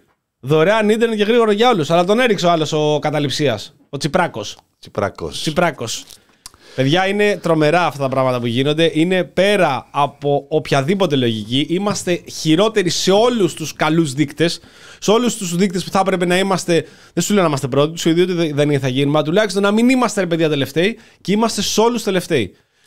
Όπως λένε και οι, οι διανοητές τύπου Παόλο Κοέλιο, εκεί που, πηγαίνει, εκεί που κοιτάζεις, εκεί πηγαίνεις. Ναι. Δηλαδή η κυβέρνηση από το 2019 που ανέλαβε έχει επιλέξει την ε, ρητορική και την τακτική της μόνιμης κρίσης και πανικού. Γιατί αυτό κάνει. Έτσι ώστε να συσπηρώνεται όλοι, όλος ο κόσμος γύρω από την κυβέρνηση γιατί έτσι γίνεται ιστορικά. Όταν είσαι σε μια μόνιμη κρίση ε, οι κυβερνήσεις άμα δεν φέρουν ευθύνη τουλάχιστον σε πρώτο βαθμό και αντικειμενικά στα μάτια του κόσμου, άμα καταφέρνεις να περάσεις αυτό, συσπηρώνονται όλοι γύρω από την ε, ηγεσία. Ε, αυτό όμως έχει αποτέλεσμα να είμαστε και τόσο χαλιά στους δείκτες του στρες, για παράδειγμα. Δηλαδή, COVID, πόλεμη, ακρίβεια. Ξέρεις εσύ κάποιον που δεν έχει στρες στην Ελλάδα; Γυναικοκτονίες, εργατικά ατυχήματα στο Θεό. Δηλαδή, ε, ε, συνεχόμενα ρεκόρ. Κάθε Κανένας έλεγχος στα εργασιακά. ε, οι ελεύθεροι επαγγελματίες βλέπουν τα, αυτά που γίνονται και τρέμουν τι θα, γιατί ισχύουν στη χρονιά που, που τρέχουμε. Δεν είναι νομοσχέδιο για την επόμενη χρονιά. Δηλαδή, δεν προλαβαίνεις να πεις παιδιά, τα παρατάω. Θα τη φας φέτος και άμα δεν παρατάτε. Δεν υπάρχει ένας τομέας. Ξέρεις κάποιον εσύ, εγώ προσωπικά το λέω πραγματικά στον κύκλο μου, δεν ξέρω κανέναν ναι, που να μην έχει μια μορφή είτε ήπιας είτε σοβαρής, ε, σοβαρού στρες. Δηλαδή δεν ξέρω κανένα που τον παίρνω τηλέφωνο και να λέω πώς πήγες σήμερα. Εμένα μια χαρά πήγα σε δουλειά, κομπλέ, γύρισα, άραξα, ξεκουράστηκα. Μήνας μπαίνει, μήνας βγαίνει, πληρώνω τους λογαριασμούς Μια μου. ζωή την έχουμε. Τι θα καταλάβουμε, ναι, αποταμίευσα, αποταμίευσα και μπόρεσα ρε παιδί μου και έχω βάλει και πέντε φράγκα στην άκρη και όλα περνάνε καλά. Ξέρεις ποιο δεν έχει στρες, ε; Ο Μητυλινέος. Ο Περιστέρης. Ναι, απλά ο Μητυλινέος δεν έχει στρες, γι' αυτό και είπε σήμερα ότι ο Μητσοτάκης και εδώ σαν χώρα έχουμε τον καλύτερο ηγέτη ευρωπαϊκής χώρας. Ναι, προφανώς, όταν έχεις 300% αύξηση ε, στην κερδοφορία, δηλαδή και ο Βαρτινογιάννη τώρα με τα απροσδόκητα κέρδη, ε, που δεν είναι υπερκέρδη, αυτό είναι λάθος. Τα απροσδόκητα κέρδη που είχε τον προηγούμενο καιρό, 900 εκατομμύρια αύξηση κερδοφορίας ε, μέσα σε ένα τετράμινο. Προφανώς ο Μητσοτάκης είναι ο καλύτερος ηγέτης που μπορεί να έχουν. Αλλά αν πηγαίνει σούπερ μάρκετ και πας στα τυριά και βλέπεις 18 και 19 ευρώ το κιλό, ε, εκεί αρχίζεις και στρεσάρεσαι. Και εγώ να επανέλθω Είστε, σε κάτι το είστε οποίο και θα λίγο έλεγα, ευαίσθητοι γενικά γι' αυτό. τι θα έλεγα τώρα, σε τι θα διαφωνούσαμε τώρα με τον Κούλελ, άμα ήταν εδώ που το κοιτάω τώρα δεξιά. Μπράβο, μπράβο. Ναι, πες αριστερά ότι, από πες σένα. ότι είναι εδώ μαζί μας, ναι. Ε, η ελληνική κυβέρνηση και οι επιδόσεις των υπόλοιπων χωρών της Ευρωζώνης αποδεικνύουν ότι ακόμα και εντός αυτού, εγώ θα το λέω συνέχεια, χωρίς να είμαι κανένα κάποιος θειασότης φοβερός Ευρωπαϊκής Ένωσης, υπάρχουν όμως και εκεί μέσα τρόποι για να μπορέσεις ε, να, να υπάρχεις. Υπάρχει Και ο να Ελλ- βελτιώσεις τη θέση. Ακριβώς. Υπάρχει ο ελληνικός τρόπος, όπου είναι η Κολομβία της Ευρώπης, του Ευρωπαϊκού Νότου, και υπάρχουν οι Δανίες, Υπάρχουν οι Ολλανδίες, οι Γερμανίες, οι, Σου, οι Σουηδίες δεν είναι. Ε, και οι υπόλοιπες χώρες που τα καταφέρνουν καλύτερα. Υπάρχει Πορτογαλία, υπάρχει Ισπανία. Μα αυτό- Χώρες κοντά σε εμάς, αυτό με, κοινή- που- με κοντινή Που κουλτούρα. σου είπα και προηγουμένως, υπάρχουν και χώρες που ξεκινάνε χαμηλότερα από εμάς, όπως είναι η Βουλγαρία, και μας έχουν ήδη περάσει σε δείκτες. Άσε τους δείκτες. Τους Γιατί εμείς οποίες- πριν από λίγο λέγαμε ότι οι δείκτες ευημερούν και ο κόσμος. Ε, Τους καλούς δείκτες. ναι. Α πάμε του καλούς Ε, δείκτες. εδώ όχι, μιλάμε σε- πρακτικά σε μέτρα.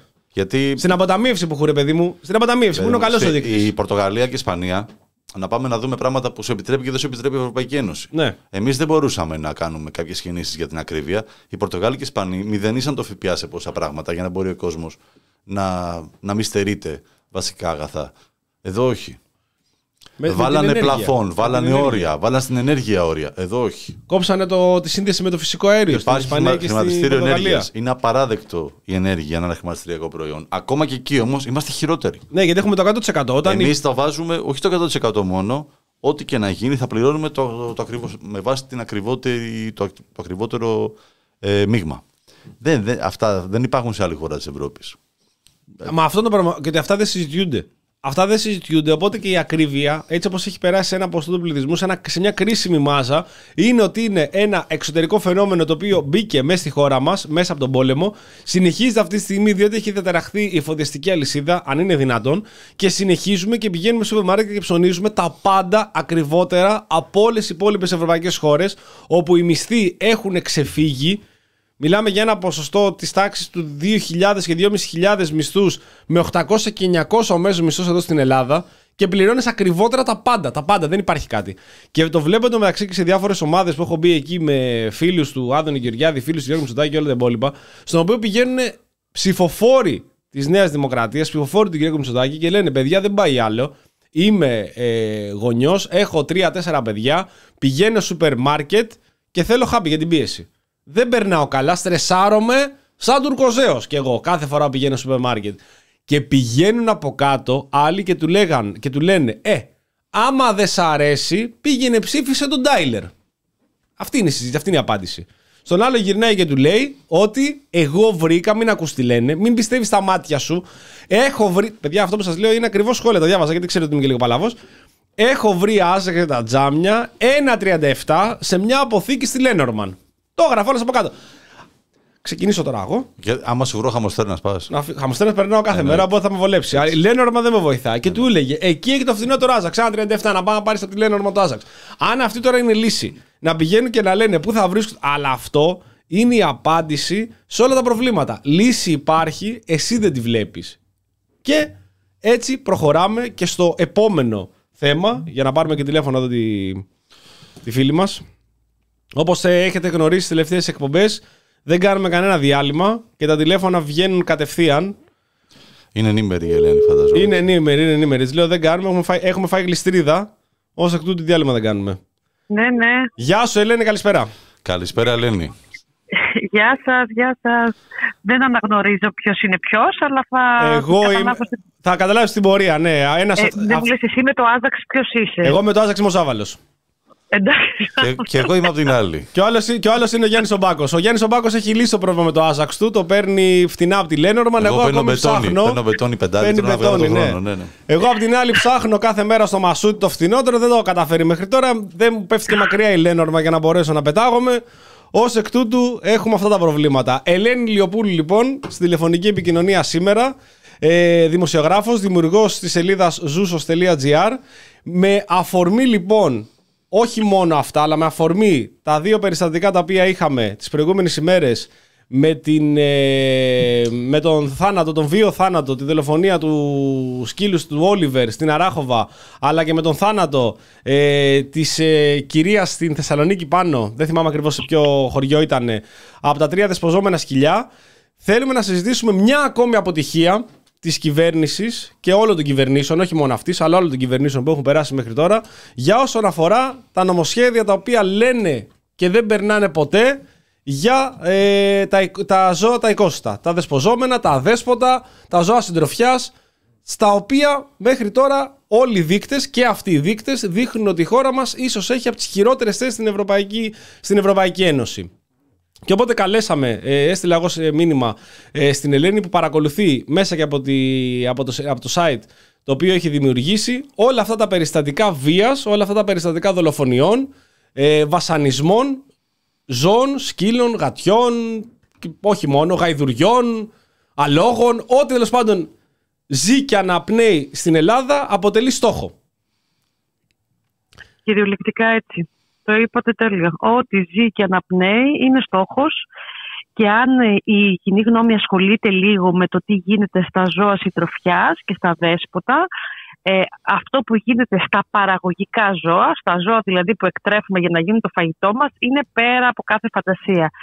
Ε, και δεν αναφέρομαι μόνο στο τι γίνεται μέσα στις μονάδες εκτροφής, στα σφαγεία και σε όλα αυτά, αλλά το τι κάνει καθένας που νομίζει ότι επειδή έχει αγελάδα, γάιδα, ρομουλάρι, πρόβατο ή κατσίκι, μπορεί να τον βασανίζει ανελέητα και έχει και τους αστυνομικούς από πάνω. Που όταν πας να κάνεις καταγγελία, σου λένε Μα πού θέλεις να την έχεις στο σαλόνι του, Αγελάδα είναι. Ναι. Γιατί αυτή είναι η, ίδια η απάντηση και η κατάσταση, παρά το γεγονός ότι η κυβέρνηση της Νέας Δημοκρατίας και στην πρώτη τετραετία και στη δεύτερη θέλουν να μας πείσουν ότι είναι τόσο φιλόζωοι που θα γίνουμε το λιγότερο ελπετία και στη διαχείριση των φιλοζωικών θεμάτων. Και πριν πάω στα πολύ σοβαρά περιστατικά και της Αράχοβας και στο συγκλονιστικό στην χορούδα Θεσσαλονίκης με τη γυναίκα Βέβαια. που πέθανε από την επίθεση των σκυλιών του γείτονά της, να πω και κάτι άλλο, γιατί έχει γίνει Βεβαίως. πολύ χαμόλης. Ε, Και για να δούμε και λίγο και την κατασπατάληση του δημοσίου χρήματος και πώς η κυβέρνηση φροντίζει να μοιράζει χρήμα του δημοσίου. Ε, Χωρίς να υπάρχει αποτέλεσμα, γιατί προφανώς κάποιοι ε, ωφελούνται. Αλλά δεν ωφελούνται οι πολίτες και δεν ωφελούνται και τα ζώα. Ε, σε λίγο καιρό είχαν πει ότι θα ίσχυε από το καλοκαίρι. Το, από το καλοκαίρι δόθηκε παράταση, ε, πήγαμε αρχές Νοέμβρη. Τελειώνει και ο Δεκέμβρης και ακόμη δεν έχει γίνει. Θα ισχύσει ο νόμος σχετικά με την δεμή υποχρεωτικότητα στήρωσης όλων των ζώων συντροφιάς των οικόσιτων, των ιδιόκτητων, αυτών που έχουν κηδεμόνα. Δηλαδή, σε λίγο καιρό, αν έχει σκύλο ή γάτα, σε έναν ενδεχόμενο έλεγχο θα πρέπει να δείξεις ότι το ζώο σου είτε είναι στηρωμένο και σε αυτό δεν έχεις κανένα πρόβλημα, είτε είναι αστήρωτο, αλλά έχεις χαρτί που αποδεικνύει ότι έχεις στείλει DNA του στην ειδική τράπεζα που έχει δημιουργηθεί ε, στην ε, Ακαδημία Αθηνών. Στο ΙΒΕΑ, ναι. Μιλάμε για ένα project που κοστίζει στο ελληνικό κράτος πάνω από 2 εκατομμύρια ευρώ. Ε, το 2 εκατομμύρια ευρώ είναι το αρχικό ποσό όταν έγινε η εξαγγελία για το ε, Θα, βάση του θα νόμου. αυγατεύσει αυτό σίγουρα. Λοιπόν, αυτό σημαίνει ότι εσύ που είσαι τώρα ιδιοκτήτης ζώου, σκύλου ή γάτας, θα πρέπει να πληρώσεις 150 ευρώ για μια φορά ε, για να στείλεις DNA εφόσον θεωρείς ότι η στήρωση είναι κάτι προβληματικό, δεν συμφωνείς με αυτό, θες να δεις παιδιά από το ζώο σου, θες να δεις εγγόνια, θες να δεις δυσέγγωνα ή τρισέγγωνα γιατί τέτοιες βλακίες ακούμε κάθε μέρα. Ναι, ναι, ναι. ναι. Ε, όμως αυτό θα είχε ένα νόημα αν αυτή η τράπεζα DNA μας έδινε αποτελεσματικές, θα, μας, είχε κάποιο αποτέλεσμα, μας, έδωνε, ουσι- μας έδινε ουσιαστικές απαντήσεις. Σε μια χώρα με τόσα εκατομμύρια αδέσποτα, η κατάσταση είναι τραγικά ανεξέλεγκτη έτσι, και αυτό το βλέπει κανείς ακόμη και αν φύγει λίγο πιο έξω από τις μεγάλες πόλεις. Δηλαδή, δεν χρειάζεται να πας στην Κομωτινή που έχει εκατοντάδες, μπορεί να πας και στο Κοροπή και να πεις τι γίνεται Ε, βέβαια. εδώ με τα σκυλιά τα παρατημένα. Ελένη, Ή ο- πριν, πριν, Ναι. πριν πας παρακάτω, η, η ιστορία με το DNA τι ακριβώς σημαίνει; Λοιπόν, για ποιο λόγο γίνεται; Ναι, ναι. Επειδή η εγκατάλειψη ζώων είναι διαρκής και επειδή η εγκατάλειψη νεογέννητων ζώων είναι κανόνα στην Ελλάδα, δεν στηρώνει το ζώο σου γιατί θεωρείς ότι το βλάπτεις και γιατί δεν θες να το χαλάσεις, όπως λένε οι παλιοί, αλλά είναι καλύτερα να διαπράξεις ζωοκτονία. Δηλαδή να πάρεις τα μωρά, να τα κλείσεις σε ένα τσουβάλι και να τα πετάξεις στα χωράφια, στα σκουπίδια, να τα λες στο Ναι. απορριμματοφόρο, στην αυλή του γείτονα, Κατάλαβα. σε έναν γκρεμό. Γιατί μην χαλάσουμε το ζώο μας, αλλά σκοτώσουμε 12 κουτάβια, ε, γιατί εντάξει, δεν πειράζει κιόλας ποιος θα μας βρει. Ε, επειδή λοιπόν η κακοποίηση των ζώων με την εγκατάλειψη νεογέννητων έγινε κακούργημα, ο νομοθέτης είπε ότι με αυτό πρέπει κάπως να τον ελέγξω. Γιατί είναι ε, ένα έγκλημα που συμβαίνει πάρα πολύ συχνά. Υποθέτει τώρα ο νομοθέτης, λέμε τώρα, Μμμ. ότι με το να δηλώσουμε όλοι τα ζώα μας, αν τα στηρώσουμε δεν υπάρχει πρόβλημα, δεν παράγουν κουτάβια, αν δεν τα στηρώσουμε θα έχουμε το DNA του στην τράπεζα.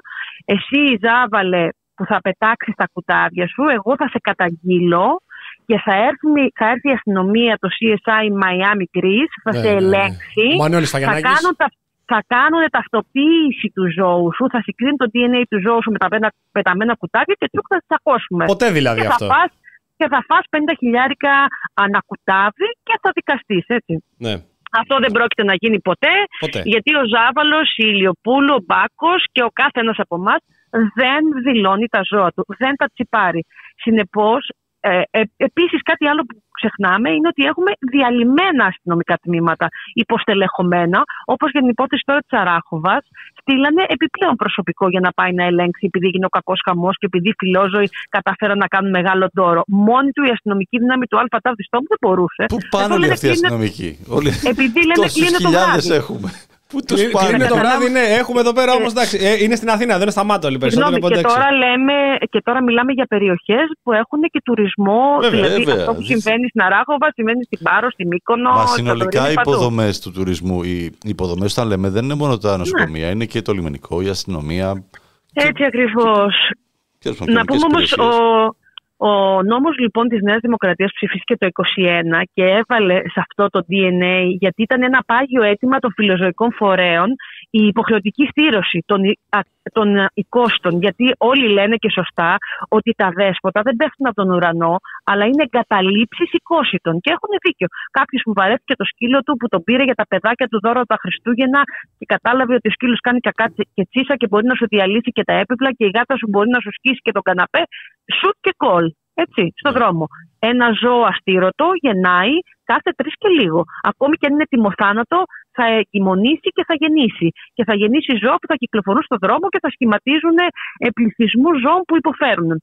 Έτσι λοιπόν ο νομοθέτης είναι ότι αφού δεν α- ας βάλω την υποχρεωτική στήρωση, αλλά ας αφήσω και μερικά παράθυρα στον νόμο για να βολευτούν όλοι και για να το παίξω φιλόζω, γιατί ο Μητσοτάκης αρχικά είχε δεσμευτεί, κάνοντας και μια φοβερή επίσκεψη στο κοινοκομείο που διαθέτει η Ζωοφιλική Ένωση Ηλιούπολης, ότι θα την περάσει την υποχρεωτικότητα του νόμου για τη στήρωση, μετά το κάναμε γαργάρα. Έτσι λοιπόν λέει ο νομοθέτης ότι ναι, μεν υποχρεωτική στήρωση DNA, αλλά υποχρεωτική στήρωση αφού ο σκύλο σου έχει γεννήσει μία φορά. Γιατί μπορεί να θες τα κουτάβια για να τα έχεις για τα παιδιά του σκύλου σου ή τα εγγόνια του σκύλου σου.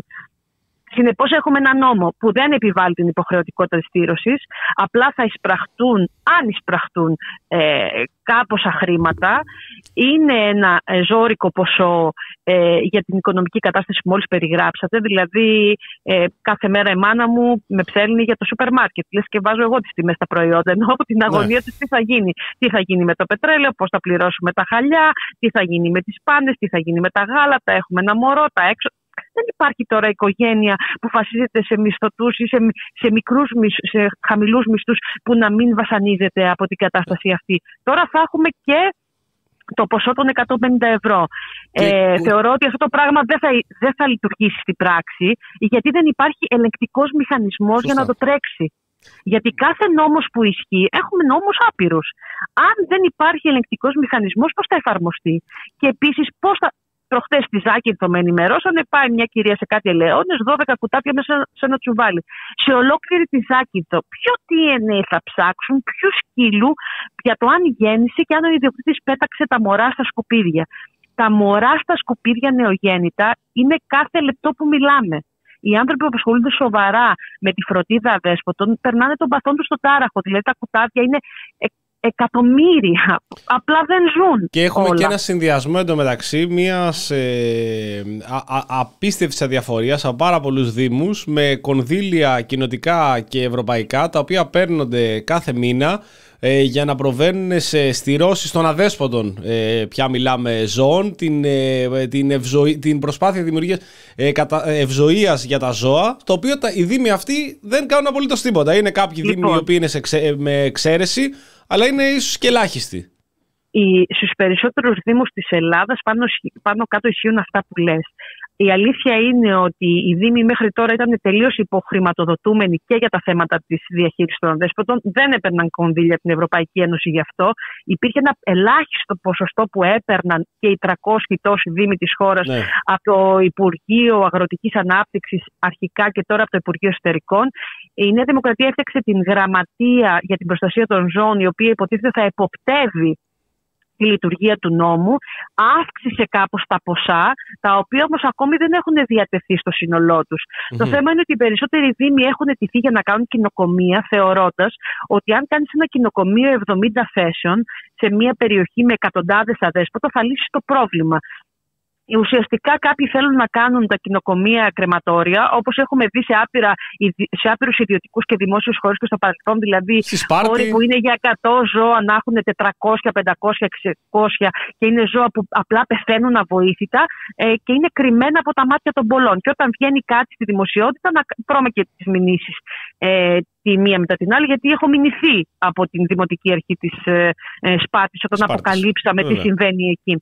Ε, να πούμε λοιπόν ότι ναι, μεν τα ποσά έχουν κάπως αυξηθεί, οι ανάγκες παραμένουν πολλές, αλλά και οι δήμοι ω φορείς και αυτοί είναι εξαιρετικά υποστελεχωμένοι.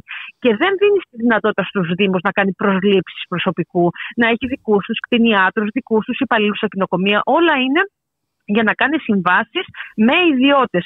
Ουσιαστικά αυτό που θέλει η Νέα Δημοκρατία δεν είναι να προάγει τα φιλοζωικά ζητήματα, θέλει να κάνει ανάθεση έργων σε ιδιωτικούς φορείς για να ε, ενισχύονται και οι φίλοι της. Γιατί άλλη δικαιολογία γι' αυτό δεν υπάρχει. Ε, όσοι δήμοι παλεύουν με αξιοπρέπεια είναι μετρημένοι στα δάχτυλα του ενός χεριού και είναι αντιμέτωποι με ένα τεράστιο διαστάσεων κοινωνικό πρόβλημα. Γιατί υπάρχει τεράστια ευθύνη των Δήμων που π.χ. για πυροτεχνήματα ή για πανηγύρια θα έκοβαν το λαιμό του να βρουν λεφτά, αλλά για πρόγραμμα στηρώσεων όλο το χρόνο ή για περίθαλψη όλο το 24ωρο ποτέ δεν υπάρχουν κονδύλια. Ε, Χαρακτηριστικό παράδειγμα και ο Δήμος Αθηναίων που διαφήμισε το ιατρίο του, το κτηνιατρικό του ιατρίο στην Αθήνα. Το οποίο εγγενίασε χωρίς να έχει πάρει άδεια. Ναι, ακριβώς. Ακριβώς. Το οποίο μετά πηγαίνανε. Το εγγενίασε και μετά πηγαίνει τις επόμενες μέρες ο κόσμος και ήταν κλειστή η πόρτα. Δεν είχε ξεκινήσει ακόμη. Το εγγενίασε για τις φωτογραφίες. Για περίπου 10 μέρες, ε, νομίζω, ναι. ή ίσως και λιγότερο μετά, ε, μάθαμε ότι μας είπαν ότι ήταν ένα κόλλημα που προέκυψε τελευταία στιγμή. Βέβαια, δεν ακυρώθηκε η φιέστα. Ε, Γιατί ήταν προεκλογική περίοδος, έτσι. Εγώ πήγα στα Γένεια, ήταν η μισή Νέα Δημοκρατία εκεί πέρα για να πούνε μπράβο στον Δήμαρχο. Έχουμε ε, κάνει μια τέλεια εισαγωγή πάντως για να πάμε στα δύο ζητήματα. Ε, αυτά τα οποία απασχολούν την επικαιρότητα ε, τα, τα, τελευταία 24 ώρα, τα οποία όμως δεν είναι τα, τα μοναδικά. Δηλαδή, βλέπω και τις δικές σου αναρτήσεις ε, υποθέσεις ε, κακοποιημένων, δολοφονημένων ζώων σε άθλια κατάσταση έχουμε καθημερινά δεκάδες. Ο- Δεκάδες, δεν δεκάδες. υποτιμάμε την περίπτωση του σκύλου στην Αράχοβα προς Θεού. όχι, Απλά όχι, βλέπουμε πως ο, ε, πολλές φορές κινούμαστε σε μια συζήτηση στην οποία και δεν μπορούμε να καταλάβουμε τι έχει γίνει. Όλα είναι αυτή τη στιγμή στον αέρα αφού αυτό που λες οι ηλεκτρικοί μηχανισμοί είναι προβληματικοί να μπορέσουν να ασχοληθούν. Η αστυνομία άλλωστε βλέπουμε σε αυτή την περίπτωση δηλώνει αναρμόδια. Εκτός από αυτό, δεν είναι μόνο ότι είναι αναποτελεσματική. Έχουμε, η αστυνομία δεν διαφέρει καθόλου από αυτό που είναι η κοινωνία. Δηλαδή, έχουμε αναποτελεσματικότητα, αδιαφορία, ο χατερφισμό. Πώς κάνετε έτσι για ένα κοπρόσκυλο; Τώρα, ας πάμε στην Αράχοβα για να καταλάβουν Ναι. όσοι μας ακούν πάνω κάτω τι έχει γίνει. Λοιπόν, στις 26 του Νοέμβρη, ένας άντρας έψαξε το σκύλο του. Το σκύλο τον οποίο τον άφηνε να κυκλοφορεί ανεπιτήρητο ελεύθερος σε όλη την Κομόπολη. Αυτό είναι το αληθές και δεν τίθεται θέμα κλοπής, ότι μπήκε κάποιος στο σπίτι του και το έκλεψε. Το ζώο κυκλοφορούσε μόνο του οπουδήποτε Καιρό και δεν τώρα. το επιτηρούσε κανείς. Πολύ, Βεβαίως. πολλά 8 χρόνια. χρόνια. πρέπει να το έκανε αυτό.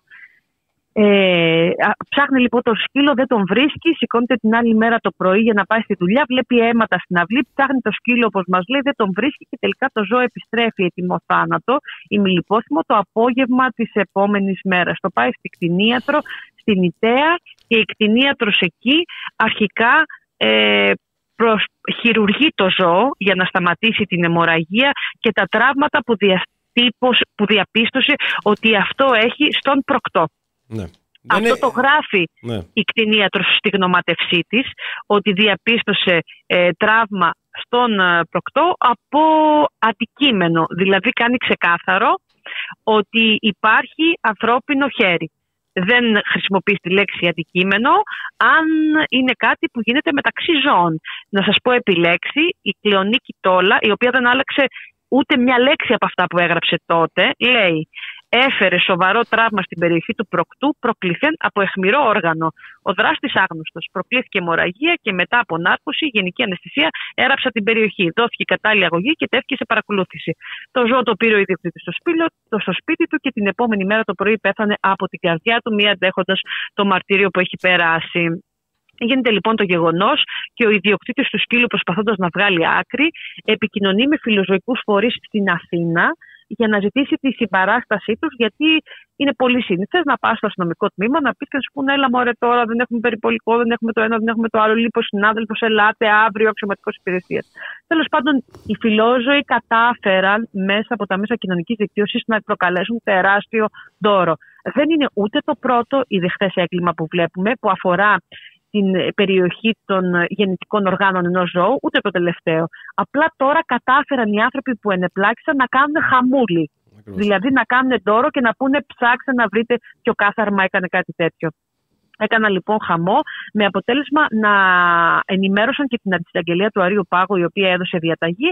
Έτσι δόθηκε εντολή να γίνει νεκροψία νεκροτομή στο ζώο μια μέρα μετά το θάνατό του. Έγινε νεκροψία νεκροτομή. Ε, ήταν λίγο θολά τα συμπεράσματα και θα σας εξηγήσω τι εννοώ. Ε, δόθηκαν ό,τι είχε απομείνει στο ζώο, γιατί όπως μου εξήγησαν από το Πανεπιστήμιο Θεσσαλίας, από τη σχολή την κτηνιατρική, που είναι υπεύθυνη, είναι εξειδικευμένη στην εμ, ιατροδικαστική κτηνιατρική, εκεί πάνε τα περισσότερα περιστατικά που πρέπει να βρεθεί η αιτία θανάτου ενός ζώου, όταν γίνεται εμ, η νεκροψία, το ζώο συνήθως το κόβουν κομμάτια για να βγάλουν τα σπλάχνα και να δουν από τα ψ- τα σπλάχνα τι μπορεί να έχει συμβεί. Έτσι λοιπόν το ζώο κατακρεουργήθηκε στο χειρουργικό κρεβάτι και το δώσανε στον ιδιοκτήτη του σε σακούλες. Ο ίδιος μας είπε ότι μη μπορώντας να διαχειριστεί την κατάσταση, το έδωσε, έδωσε τι σακούλε σε ένα φίλο του και του είπε πήγαινε θάψτε ή κάντε ό,τι θες. Ο φίλος πήγε και της πέταξε κάτι χωράφια με αποτέλεσμα τα οστά, τα, τα κρέατα που είχαν μείνει και τα σπλάχνα να τα φάνε τα ζώα. Γιατί μιλάμε για ένα φυσικό περιβάλλον που έχει και άγρια ζώα. Μμμ. Έτσι λοιπόν ε, δεν ε, υπήρχαν στοιχεία για να επανεξεταστούν και από την κτηνιατρική σχολή επαναλαμβάνω μου είπαν ότι η όποια κατάληξη ε, της εισαγγελέως θα πρέπει, δηλαδή το κατηγορητήριο θα πρέπει να βασιστεί στην αρχική γνωμάτευση της κτηνιάτρου που εξέτασε το ζώο και λέει ξεκάθαρα ότι κάτι τέτοιο δεν το έχει ξαναδεί στη ζωή της, εννοώντας ότι είναι μια γυναίκα με πολυετή πείρα, 30 χρόνια ε, εργάζεται ως κτηνίατρος. Δηλώνει και στις συνεντεύξεις ότι τη βεβαιότητά της ότι υπήρξε τραύμα που προκλήθηκε από αιχμηρό αντικείμενο, δεν είχε το ζώο άλλο άλλα σημάδια από δαγκώματα, Είχε μόλοπες στο σώμα του, είχε ένα σπασμένο πλευρό, είχε χαθεί το περιλέμιό του, αλλά δεν είχε άλλα σημάδια που να δίνουν μάχη με λύκους, με άλλα σκυλιά. Ε, έτσι λοιπόν η, θέλουμε να ελπίζουμε ότι η εισαγγελία θα καταλήξει στο κατηγορητήριο του κατα, καταγνώστου, γιατί ακόμη δράση δεν έχει γίνει γνωστό αν υπάρχει, με βάση το, την ονομάτευση της γυναίκας που, που χειρούργησε το ζώο για να το σε σώσει. Εκείνη, σε εκείνο το σημείο εμπλέκεται η ελληνική αστυνομία, το τμήμα των ανθρωποκτονιών το οποίο πηγαίνει λοιπόν, στην Ελλάδα. Τώρα λέγεται, θα σας πω τι λέγεται, γιατί πάρα πολλά λέγονται που δεν ξέρουμε ναι. αν ισχύουν. Ε, κάποιοι λέγανε ότι υπήρχαν κάμερες που εξαφανίστηκαν, που ξανατοποθετήθηκαν. Τέλος πάντων έβγαλε μια ταβέρνα εκεί, Καπλάνης λέγεται, ανακοίνωση και λύση. Συνεργαστήκαμε με τις αρχές τόσο με το βίντεο, βιντεοληπτικό υλικό που είχαν οι κάμερες ασφαλείας. Λέγεται ότι υπάρχει ένα βίντεο που δείχνει τον Όλιβερ να ψιλοκουτσένει παρέα με κάτι άλλα σκυλιά, αλλά δεν έχει καμία σχέση με την κατάσταση που την, τον βρήκε η κτηνίατρος. Άλλοι λένε ότι υπάρχει βίντεο που ήταν δύο άντρες να είναι μαζί με έναν σκύλο που μοιάζει με τον Όλιβερ, αλλά κανένα ουσιώδες στοιχείο. Το μόνο ουσιαστικό που υπάρχει ως τώρα, αλλά ακόμη δεν έχει εξεταστεί από τις αρχές, είναι ότι μια γυναίκα κάλεσε πριν από τις πρώτες μέρες που έγινε το έγκλημα γνωστό, ε, τη μία πρόεδρο του φιλοζωικού φορέα που είχε ανάμειξη στην υπόθεση ε, και της είπε ότι είδα τον τάδε ε, να τραβάει το σκύλο στην αποθήκη του, το ζώο να ουρλιάζει, να ακούγονται φωνές και το σκύλο να του δαγκώνει το πόδι ή να έχει τραύματα στο πόδι του. Ε, αυτή η πληροφορία δόθηκε στην αστυνομια πρόσφατα από δύο πηγές και από δημοσιογράφο και από τους ε, δικηγόρους που έχουν εμπλακεί στην υπόθεση και από ό,τι λένε ακόμη δεν έχει εξεταστεί, δηλαδή ο συγκεκριμένος άντρας δεν έχει κληθεί να καταθέσει. Λέγεται επίσης ότι ο συγκεκριμένος έχει και ισχυρούς δεσμούς με το κυβερνητικό κόμμα. Όλα αυτά που σας λέω είναι πληροφορίες. Ναι. Το μόνο που γνωρίζω ε, είναι ότι πράγματι η γυναίκα που έλαβε το τηλεφώνημα έλαβε ένα τέτοιο τηλεφώνημα με αυτή την περιγραφή. Όμως η αυτόπτη μάρτυρας αρχικά, δεν ξέρω τι θα κάνει συνέχεια, αρνήθηκε να καταθέσει. Και εκεί είναι πάντα το πρόβλημα, ότι αν υπάρχει κάποιος που είδε κάτι τόσο σοβαρό και δεν το καταθέτει, η κατάσταση μοιάζει πιο πολύ με κουτσομπολιό παρά με ναι, εξακρίβωση ε, μιας υπόθεσης. Συνεπώς, θα πρέπει να περιμένουμε. Πριν από λίγο έβγαλε ανακοίνωση η δικηγόρος που εκπροσωπεί τον ιδιοκτήτη του σκύλου και λέει ότι όσα λέγονται ότι υπάρχουν μάρτυρες οι οποίοι είδαν αγέλη σκύλων να κατασπαράσει ε, τον Όλιβερ. Χωρίζονται μια διαγκωματιά, το ξαναλέμε ναι, αυτό. Είναι, είναι ουσιαστικά ψευδή γιατί δεν συνάδουν με την κτηνιατρική γνωμάτευση. Συνεπώς δεν μπορεί να υπάρχει αγέλη που κατασπαράσει ένα ζώο και το ζώο αυτό να μην έχει τραύματα από αυτήν την αγέλη. Ναι. Έτσι λοιπόν τώρα έχουμε φτάσει σε μια υπόθεση. Έχουμε φτάσει ότι ο, οι ιδιοκτήτες του Όλιβερ έχουν βάλει δικηγόρους, έχουν όλοι καταθέσει. Ο ίδιος ο ιδιοκτήτης του ζώου δεν θεωρείται ύποπτος από τις αρχές. Έχει κληθεί, έχει δώσει καταθέσεις δύο φορές. Προχτές κάλεσαν και τα μέλη της οικογένειάς του για να καταθέσουν. Δεν έχει ασκηθεί δίωξη σε κανέναν από αυτούς. Έχουμε το στοιχείο με την αυτόπτη μάρτυρα, η οποία έχει αρνηθεί επανειλημμένα να καταθέσει αυτό που λέει ότι ας μην ξεχνάμε ότι υπάρχουν πάρα πολλοί άνθρωποι που και κατασκευάζουν ιστορίες από το μυαλό τους και έτσι, αν δεν πάει ο άλλος με τον οματεπώνυμό του να πει είδα αυτόν, είδα τον ναι. τάδε, είδα εκείνον, γιατί μιλάμε τώρα για κακούργημα και για ένα αδίκημα που έχει τόσο δώρο που είναι λίγο δύσκολο να, να αφαιθείς και τελείως απροστάτευτος. Όταν ασχολείται όλη η Ελλάδα, έγινε πορεία στο κέντρο της Αθήνας, 17 του μηνός έχουμε άλλη πορεία στην Αράχοβα. Δηλαδή, αν δεν μιλήσεις τώρα, πότε θα μιλήσεις; Αν πράγματι τα είδες όλα αυτά και συνέβησαν. Και βέβαια ε, είμαστε στην αναμονή των εξελίξεων και το άλλο τραγικό που αποδεικνύει ότι και πάλι φταίνε μόνο οι άνθρωποι είναι το περιστατικό στην Εοχορούδα την Κυριακή που μια γυναίκα βγήκε στον κήπο της να κλαδέψει και την έφαγαν κυριολεκτικά τα σκυλιά του γείτονα που βγήκαν από την περίφραξη.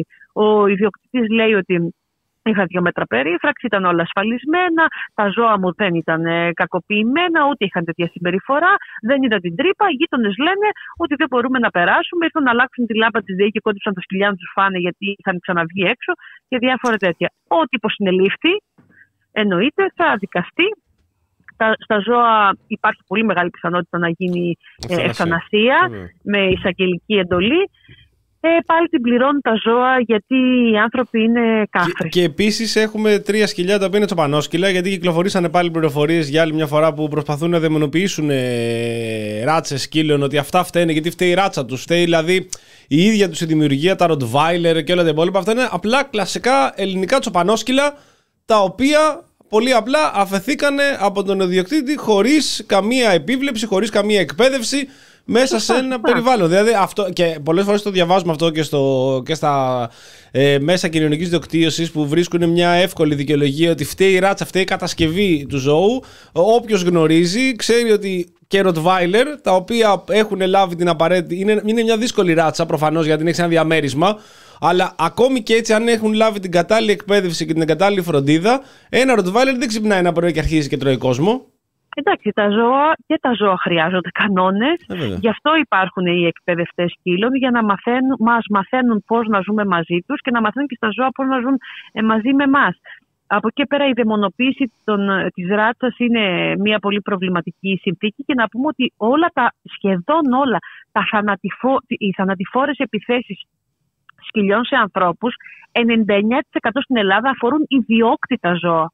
Σας παίρνω το παράδειγμα από το Ροτβάιλερ που έφαγαν το παιδάκι Ναι. σε ένα χωριό της Κοζάνης πριν από μερικά χρόνια, που το άφησαν οι γονείς του χωρίς επιτήρηση. Το παιδί πήγε στα σκυλιά και προ- δεν ξέρουμε τι έγινε, το παιδί ήταν νεκρό. Ε, μέχρι το περιστατικό αυτό. Πάλι όμως στοχοποιούνται τα δέσποτα και πάλι στοχοποιούνται οι φιλοζωικοί φορείς. Ενώ μιλάμε για εικόσιτα ζώα, των οποίων την ευθύνη την έχουν Οι οι ιδιοκτήτες. ιδιοκτήτε τους. Οι φίλοι- Δηλαδή, το αν εγώ έχω μεταμορφώσει το σκύλο μου σε τέρας για να μην περνάει ούτε πολύ πετάμενο από την αυλή μου, φταίει η φιλοζωική και φταίνουν τα δέσποτα, τα οποία Βέβαια. το μόνο που υφίσταται είναι κακοποιήσεις. Οι οποίες φιλοζωικές είναι, παραλογισμός, οι έτσι. φιλοζωικές είναι ένας εύκολος στόχος. Δηλαδή είναι ένας μόνιμος στόχος. Πάντα. Είναι μόνιμος στόχος. Μόνιμος στόχος. Είναι σαν τις Τι κάνουν οι ΜΚΟ στο φιλοζωικές. προσφυγικό. Ναι, σαν τους ΜΚΟ στο προσφυ- στο προσφυγικό. Ακριβώς. Ναι, τι Έτσι κάνουν οι ακριβώς. φιλοζωικές, τι Ναι, κάνουν οι ναι, ναι. ΜΚΟ. Ότι παίρνετε κονδύλια, Ναι. ότι τα τρώτε ότι, και ότι είσαστε οι γυναίκες κατά κύριο λόγο αγάμητε προβληματικές με τα κοπρόσκυλα και με τα κολόγατα. Ναι, είναι ναι, ναι, ε, ναι, στάνταρ, στάνταρ, στάνταρ, στάνταρ. στάνταρ, στάνταρ, ναι. Καλά, αυτό πάντως ναι, που και πώς χάρη με τις γάτες.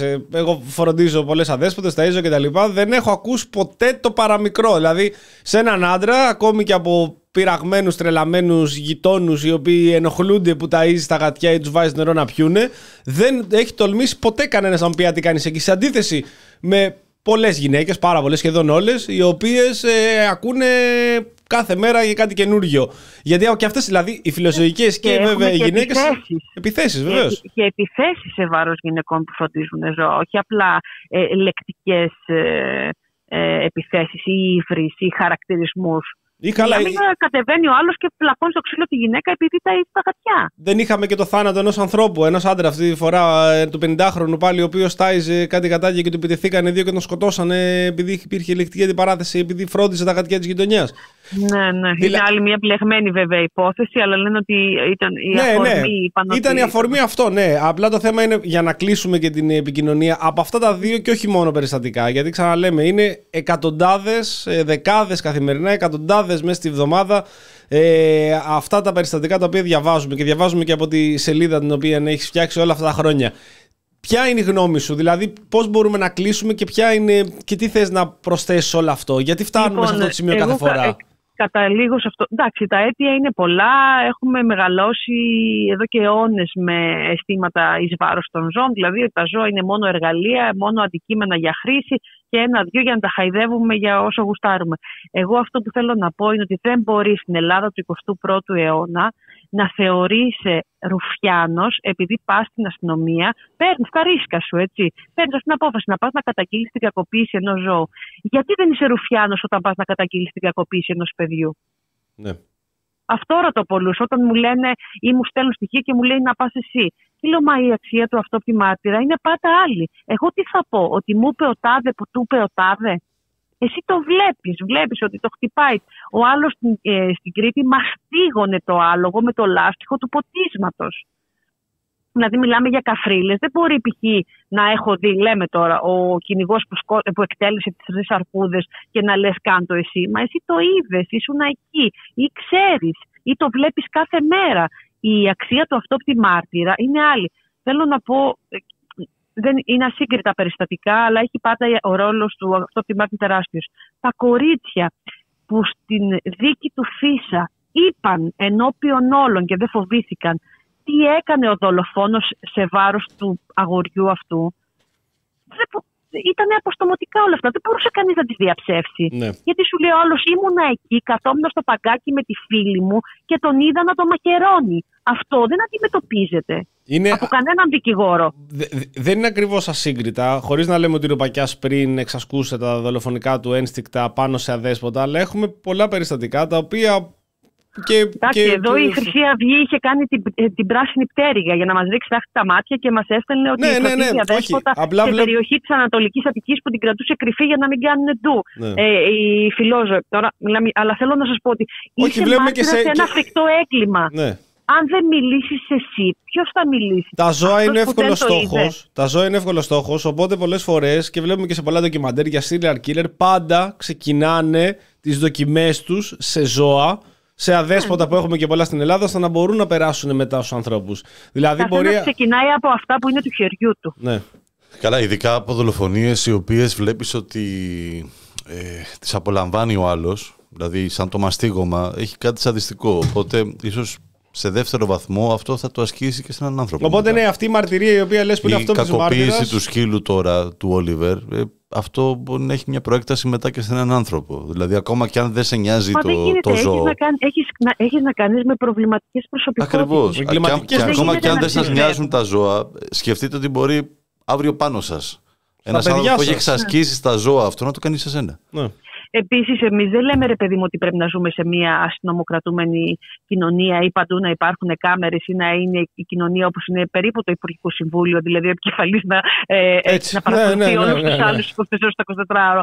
Αλλά δεν γίνεται με τα μέσα που διαθέτει η αστυνομία, τα μέσα για να ε, ελέγχει τις κάμερες, να ελέγχει τις κάμερες των τηλεφώνων για να βλέπει πού είναι ε, τις κεραίες, να ελέγχει που είναι καθένας μας ανά πάσα στιγμή, να μην μπορεί να καταλήξει σε ένα ασφαλές συμπέρασμα και να προσπαθούν να παρουσιάζουν ότι αυτό έγινε από άλλα ζώα. Εφόσον έχεις έναν επιστήμονα που επιμένει και σου λέει ότι «Ε, παιδιά δεν έχει πράγματα που θα προκαλούσε άλλο ζώο.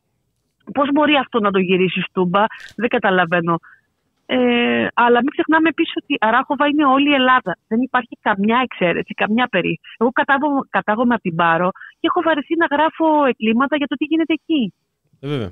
Ναι, και η- δηλαδή, η και επίσης στοχοποίηση. σε, σε τουριστικούς προορισμούς φοβερούς. Το τι γίνεται στη Σαντορίνη. Ποιος μιλάει για το τι γίνεται πραγματικά στη Σαντορίνη στα ζώα; 5-6 που χαρακτηρίζονται ως γραφικοί. Μιλάμε για τόπους με αμύθιτα πλούτη και εγκλήματα φρικτά. Που λε, εντάξει, σε ποιον αιώνα είμαστε, πόσο πίσω. Στην Ικαρία κάθε εβδομάδα βρίσκουν και από ένα πεταμένο γατί μες στη Στην θάλασσα. βλέπουμε, ναι. Ικαρία, στην Ικαρία με τον τόσο που όλοι έχουμε την εντύπωση ότι είναι τόπος μαγικός με όλο αυτό τον πληθυσμό των αριστερών που είναι τόσο προχωρημένα μυαλά και τα εγκλήματα είναι φρικτά. Τα βαρελόσκυλα είναι δεμένα κάτω από τον ήλιο χωρίς τροφή και νερό στη μέση του δρόμου και δεν μιλάει κανείς.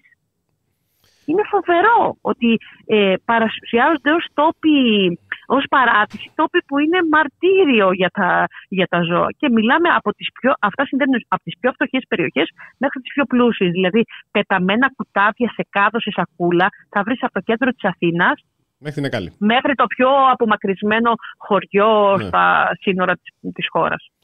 Δεν υπάρχει εξαίρεση.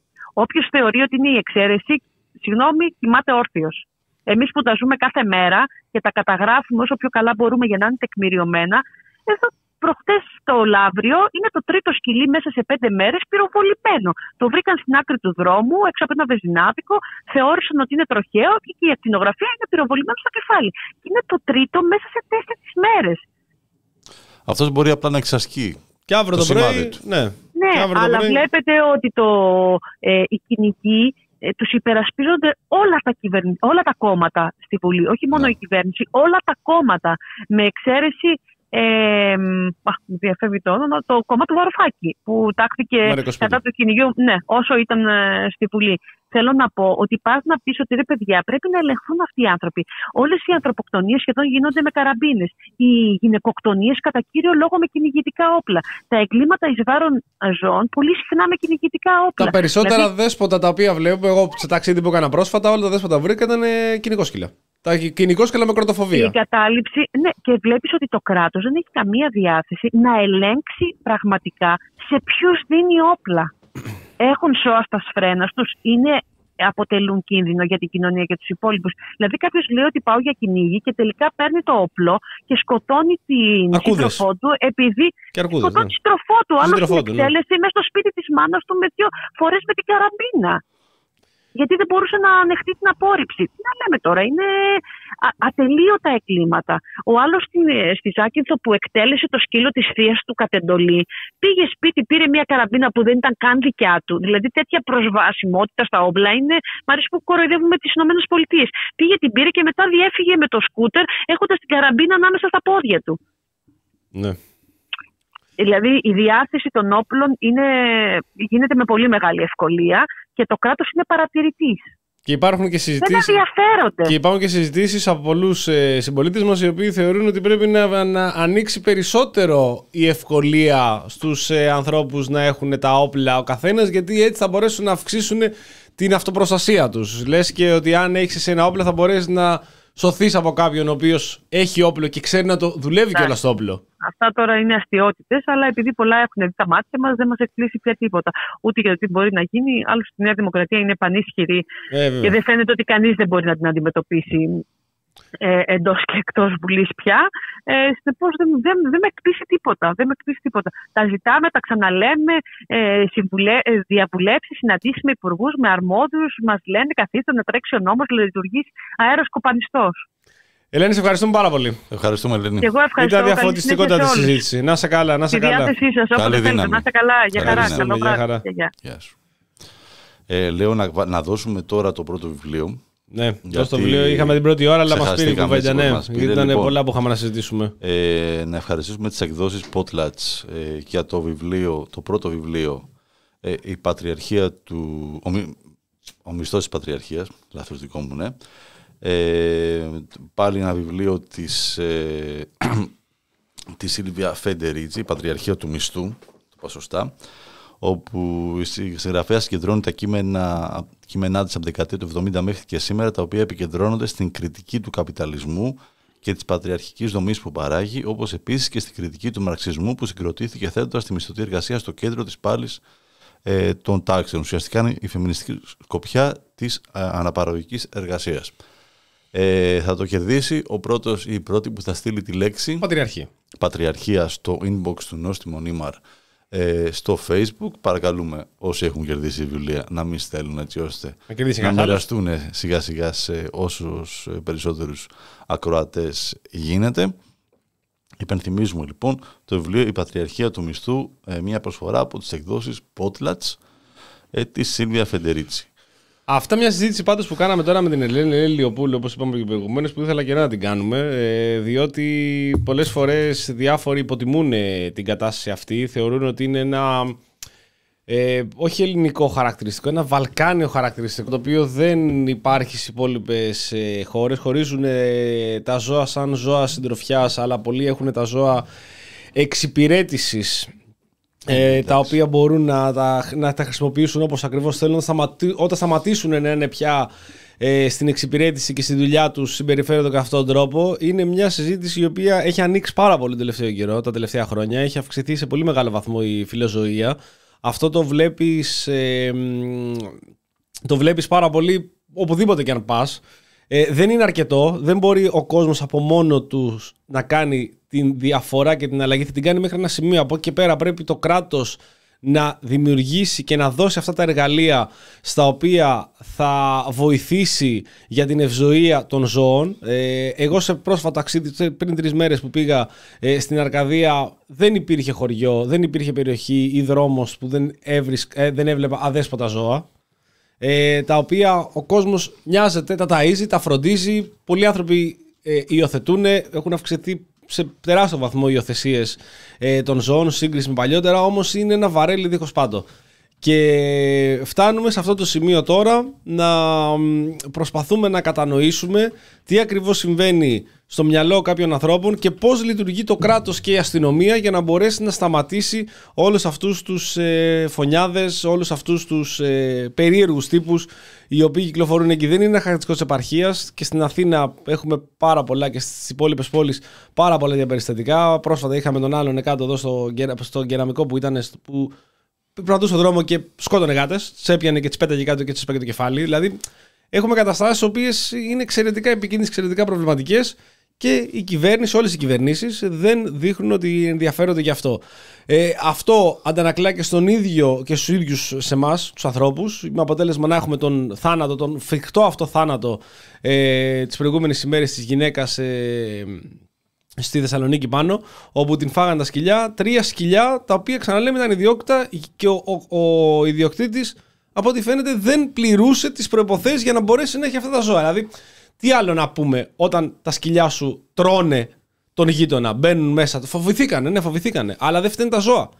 Διαβάζω και από πολλούς ανθρώπους οι οποίοι αντιλαμβάνομαι τον φόβο που έχουν πολλοί άνθρωποι για τα σκυλιά. Υπάρχουν αρκετοί συμπολίτες μας που φοβούνται τα σκυλιά και το καταλαβαίνω αυτό δεν είναι κακό, δεν είναι κατακριτέο. Αλλά δεν μπορεί να φταίει το σκυλί. Δηλαδή, αν έφταιγε το σκυλί, θα δικασόταν το σκυλί. Δεν δικάζει το σκυλί, δικάζει το άνθρωπος. Δικάζει το άνθρωπος μέσα από μία. Κοίταξε. Ε, εννοείται ότι στο ζωικό βασίλειο αυτή τη στιγμή είμαστε ένα είδος το οποίο θεωρούμε ότι έχουμε δημιουργήσει πολιτισμό και έχουμε φτιάξει ένα πλαίσιο στο, στο οποίο να μπορούμε ε, και να εκπαιδεύουμε κάποια ζώα πέρα του, όπως το λένε σε διάφορα ντοκιματέρ, να εξημερεύσουμε κάποια ζώα να κάνουν κάποιες δουλειές για μας, όπως γινόταν με τις γάτες παλιά που τις βάζανε κοντά στα συντροφή για να μην πλησιάζουν ποντίκια ή διάφορα, ή ο ναι. σκύλος, διάφορα, ή ο γάιδαρο, το άλογο κλπ. κλπ. Έχουμε φτάσει σε ένα επίπεδο ε, για να μην πάμε ως το τέρμα και να φτάσουμε στην κουβέντα για την κατανάλωση του κρέατος. Είμαστε σε, σε, ένα, σε ένα σημείο που σαν κοινωνία μπορούμε να βάλουμε κανόνες και όρους, να εκπαιδεύουμε τους σκύλου, να εκπαιδευόμαστε κι εμείς, να μπορούμε να συνεπάρχουμε σωστά.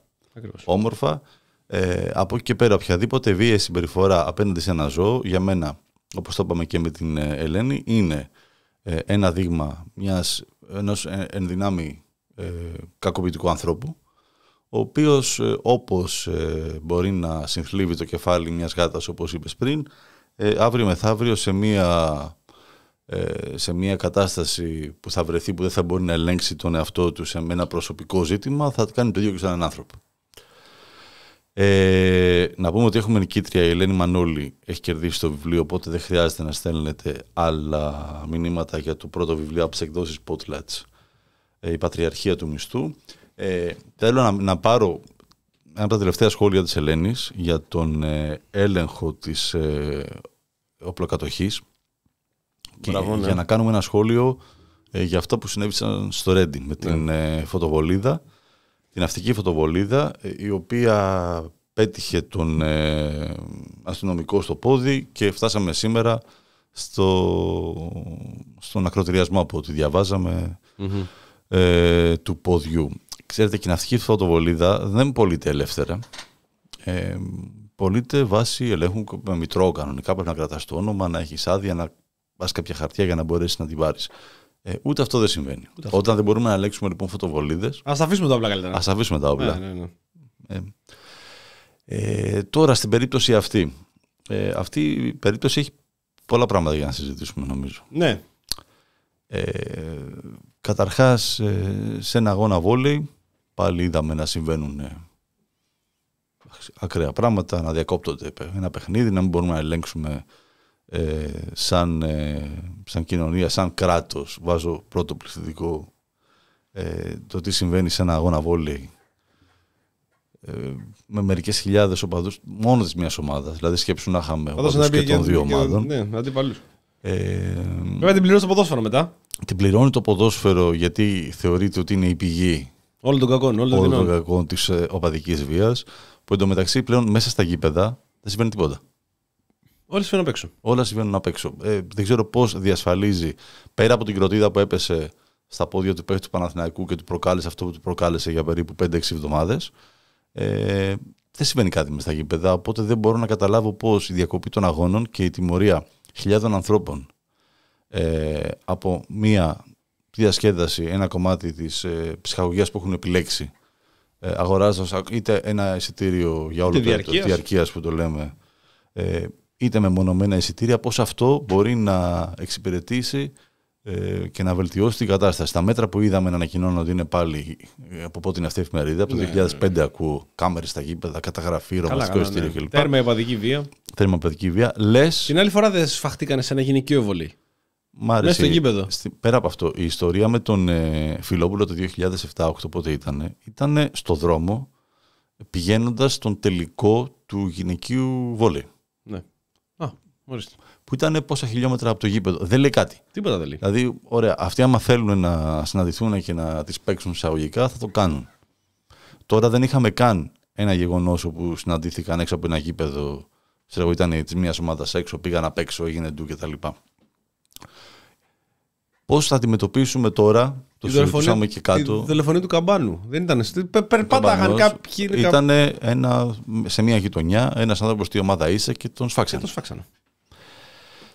Είχαμε τα, σκη- δεν είναι το σκηνικό στη γέφυρα στο Πανθεσσαλικό το 2015-16.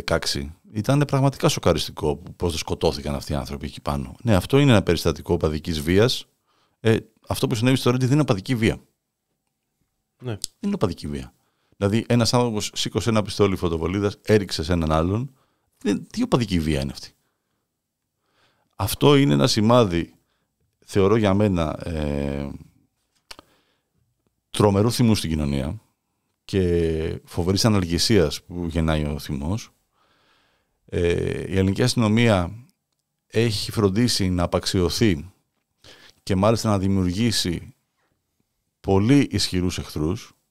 Ο αστυνομικός πλέον όσο περνά τα χρόνια ε, αντιμετωπίζεται όλο και περισσότερο ως μπάτσος κάτι που για κάποια χρόνια είχε κάπως κάτσει το θεωρώ δηλαδή τη δεκαετία 2000 για παράδειγμα δεν ήταν τα πράγματα από το 2010 και μετά η αστυνομία και ειδικά μετά το 19 που είχαμε ακούσει και τις δηλώσεις του φοβερού έλα ο μόνιμος εκπρόσωπος Δεν θυμάμαι πώς το Έλα, λέγανε. εσύ, ναι. ο, Όχι ο Μπαλάσκας, Μπαλάσκας. ο Μπαλάσκας, που έλεγε ότι λύθηκαν τα χέρια των αστυνομικών. Νομίζω ο άλλος το είχε πει Μαυροειδή, του λέει αυτό το είχε πει ότι μα λύθηκαν πέντε στα χέρια. Τέλος πάντων. Το Ναι. έχει πει και ο Μπαλάσκας αυτό. ναι, ναι, ναι, ναι, ναι. Όταν η αστυνομία γυρίζει στις πλατείες στον κορο- επί COVID και δέρνει κόσμο, όταν δολοφονεί τον ένα Ρωμαίο μετά τον άλλον, όταν αστυνομικός τώρα η κοπέλα διαβάζουμε στα μηνύματα πέθανε. Ναι. Που τη χτύπησε με το αυτοκίνητο. Και κρυβόταν ένα αστυνομικό Και και δεν κρυβόταν. έλεγε υπηρεσιακό όχημα. Όταν ε, κάθε μια εβδομάδα, κάθε 15 μέρες, ένας αστυνομικός λαμβάνεται για διακίνηση ναρκωτικών ή μαστροπία. Όταν άλλος αστυνομικός έχει κλεισμένη κοπέλα και την εκδίδει. Όταν αστυνομική είναι μπλεγμένη σε. Τι να την πιάσει. Τι να πιάσει. Πώς η, ελληνική- η κοινωνία λοιπόν και ειδικά κόσμος και παιδιά τα οποία μπορεί να μεγαλώνουν ε, σε ένα απόλυτο άγχος, ε, απόλυτο χάος ε, και αβεβαιότητα για το αύριο, είναι σαν ταξικός εχθρός ο αστυνομικός. Καταλαβαίνω από τη μία, μπορεί να το, να το διαβάσουμε ως έναν εργαζόμενο. Ναι, OK. OK, είναι, δεν την επιφυλάξει. Αυτός είναι, ο τρόπος, αυτός είναι ο τρόπος και ο λόγος, για παράδειγμα, που το, Πώς θα βρει καμιά τίμια που δουλειά. το ΚΚΕ στη Βουλή ψηφίζει τα επιδόματα. Οκ, στους ναι, αστυνομικούς. ναι, ναι, εντάξει, εντάξει. Ναι. Δεν το, εγώ δεν το υιοθετώ με τίποτα αυτό. Ε, υπάρχει και η άλλη πλευρά που λέει ότι ο αστυνομικός είναι ένα απόλυτο όργανο του συστήματος. Ε, ειδικά είναι ένα εργαλείο της ε, άσκησης νεοφιλελεύθερης, ακραίας νεοφιλελεύθερης πολιτικής, αλλά και οποιασδήποτε πολιτικής. Η οποία δημιουργεί φτώχεια. η οποία φτωχοποιεί τον κόσμο. Ακριβώς. Η φτωχοποίηση φέρνει πολύ μεγάλη αντίδραση, φέρνει θυμό. Ε, και θα δούμε αυτά. Και βλέπουμε και αύξηση. δούμε και αυτά. Βλέπουμε αύξηση εγκληματικότητας, αύξηση βίας στις Βλέπουμε στα νεαρές σχολεία. ηλικίες. Βλέπουμε στον δρόμο, βλέπουμε στις πλατείες. Βλέπουμε πόσο εύκολα πιτσιρικάδες κουβαλάνε μαχαίρια. Ακριβώς. Κουβαλάνε μαχαίρια, είναι φοβερό. Επιδεικνύουν τα μαχαίρια τους. Επιδεικνύουν τα μαχαίρια. Υπάρχει μια αλλαγή κουλτούρας. Ε, Μια αμερικανοποίηση. αμε- αμερικανοποίηση, γε- γετοποίηση τέλος πάντων. Ναι, ναι, ναι, ναι. ναι. Θα τα δούμε και αυτά. Ε, Εγώ θέλω μια δίκαιη εκπροσώπηση, θέλω μια δίκαιη αναφορά όταν διαβάζουμε κάποια άρθρα. Δηλαδή, όταν βλέπω σε όλα τα μέσα, σε όλα, σε όλα τα μέσα, για τον ακριτηριασμό του άτυχου αστυνομικού από τον οπαδό του Ολυμπιακού, ο οποίος του ρίξε ναυτική φωτοβολίδα, και βλέπω από την άλλη ανάρτηση η οποία λέει Σκοτώθη, πέθανε τελικά η 19χρονη, η οποία είχε χτυπηθεί από γιοταχή. Πρώτα απ' όλα το γιοταχή κάποιος το οδηγούσε. Γιατί δεν γράφουν το γιοταχή το οποίο του οδηγούσε ήταν αστυνομικός με περισσιακό όχημα. Αφού στην περίπτωση του αστυνομικού που ακροτηριάστηκε τα μαθαίνουμε όλα.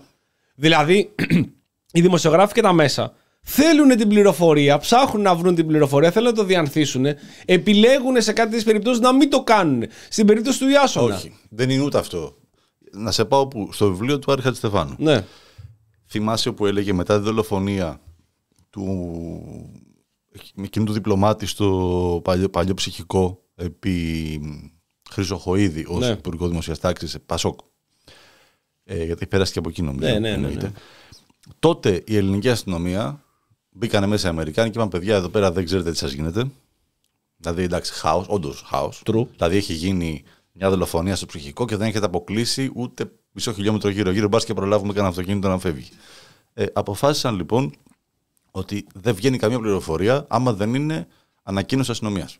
ναι. Οπότε όλοι οι αστυνομικοί συντάκτες θα παίζουν μόνο ακριβώς αυτό που ανακοινώνει η αστυνομία. Η αστυνομία θέλει να λέμε Αυτό το ε, οποίο- όχημα. Ναι. Ένα όχημα. Ένα όχημα, ένα και ταχύ. Ε, η μεδαπός, Η μεδαπός. για να μπερδεύεται ο κόσμος, να του λέει να βγει στη χώρα του, δεν λέει Έλληνας, ε, ή, ή συμπατριώτης μας, ένας μεδαπός. Ο πολύς ο κόσμος και στη χάσου. Ξέρεις. Σε αυτό λέει κανένας ξένος είναι τώρα αυτός. Ε, οπότε εμείς διαβάζουμε από τα συστημικά μέσα και εκτός από πολύ λίγες εξαιρέσεις αστυνομικών ε, ρεπόρτερ, οι οποίοι κάποιοι πλέον δεν ζουν, γιατί κάναν και καλά τη δουλειά τους. Και κανείς δεν έψαξε να βρει Και τι κανείς έγινε δεν με αυτούς. έψαξε να βρει τι έγινε. Ή ποιοι βρίσκονται πίσω από αυτές τις δολοφονίες και κατά πόσο οι αστυνομικοί συνδέονται με όλες αυτές τις ομάδες. Το Greek Mafia. Δηλαδή, δεν συνδέεται η αστυνομία με αυτό. Έτσι φαίνεται από τα ρεπορτάζ.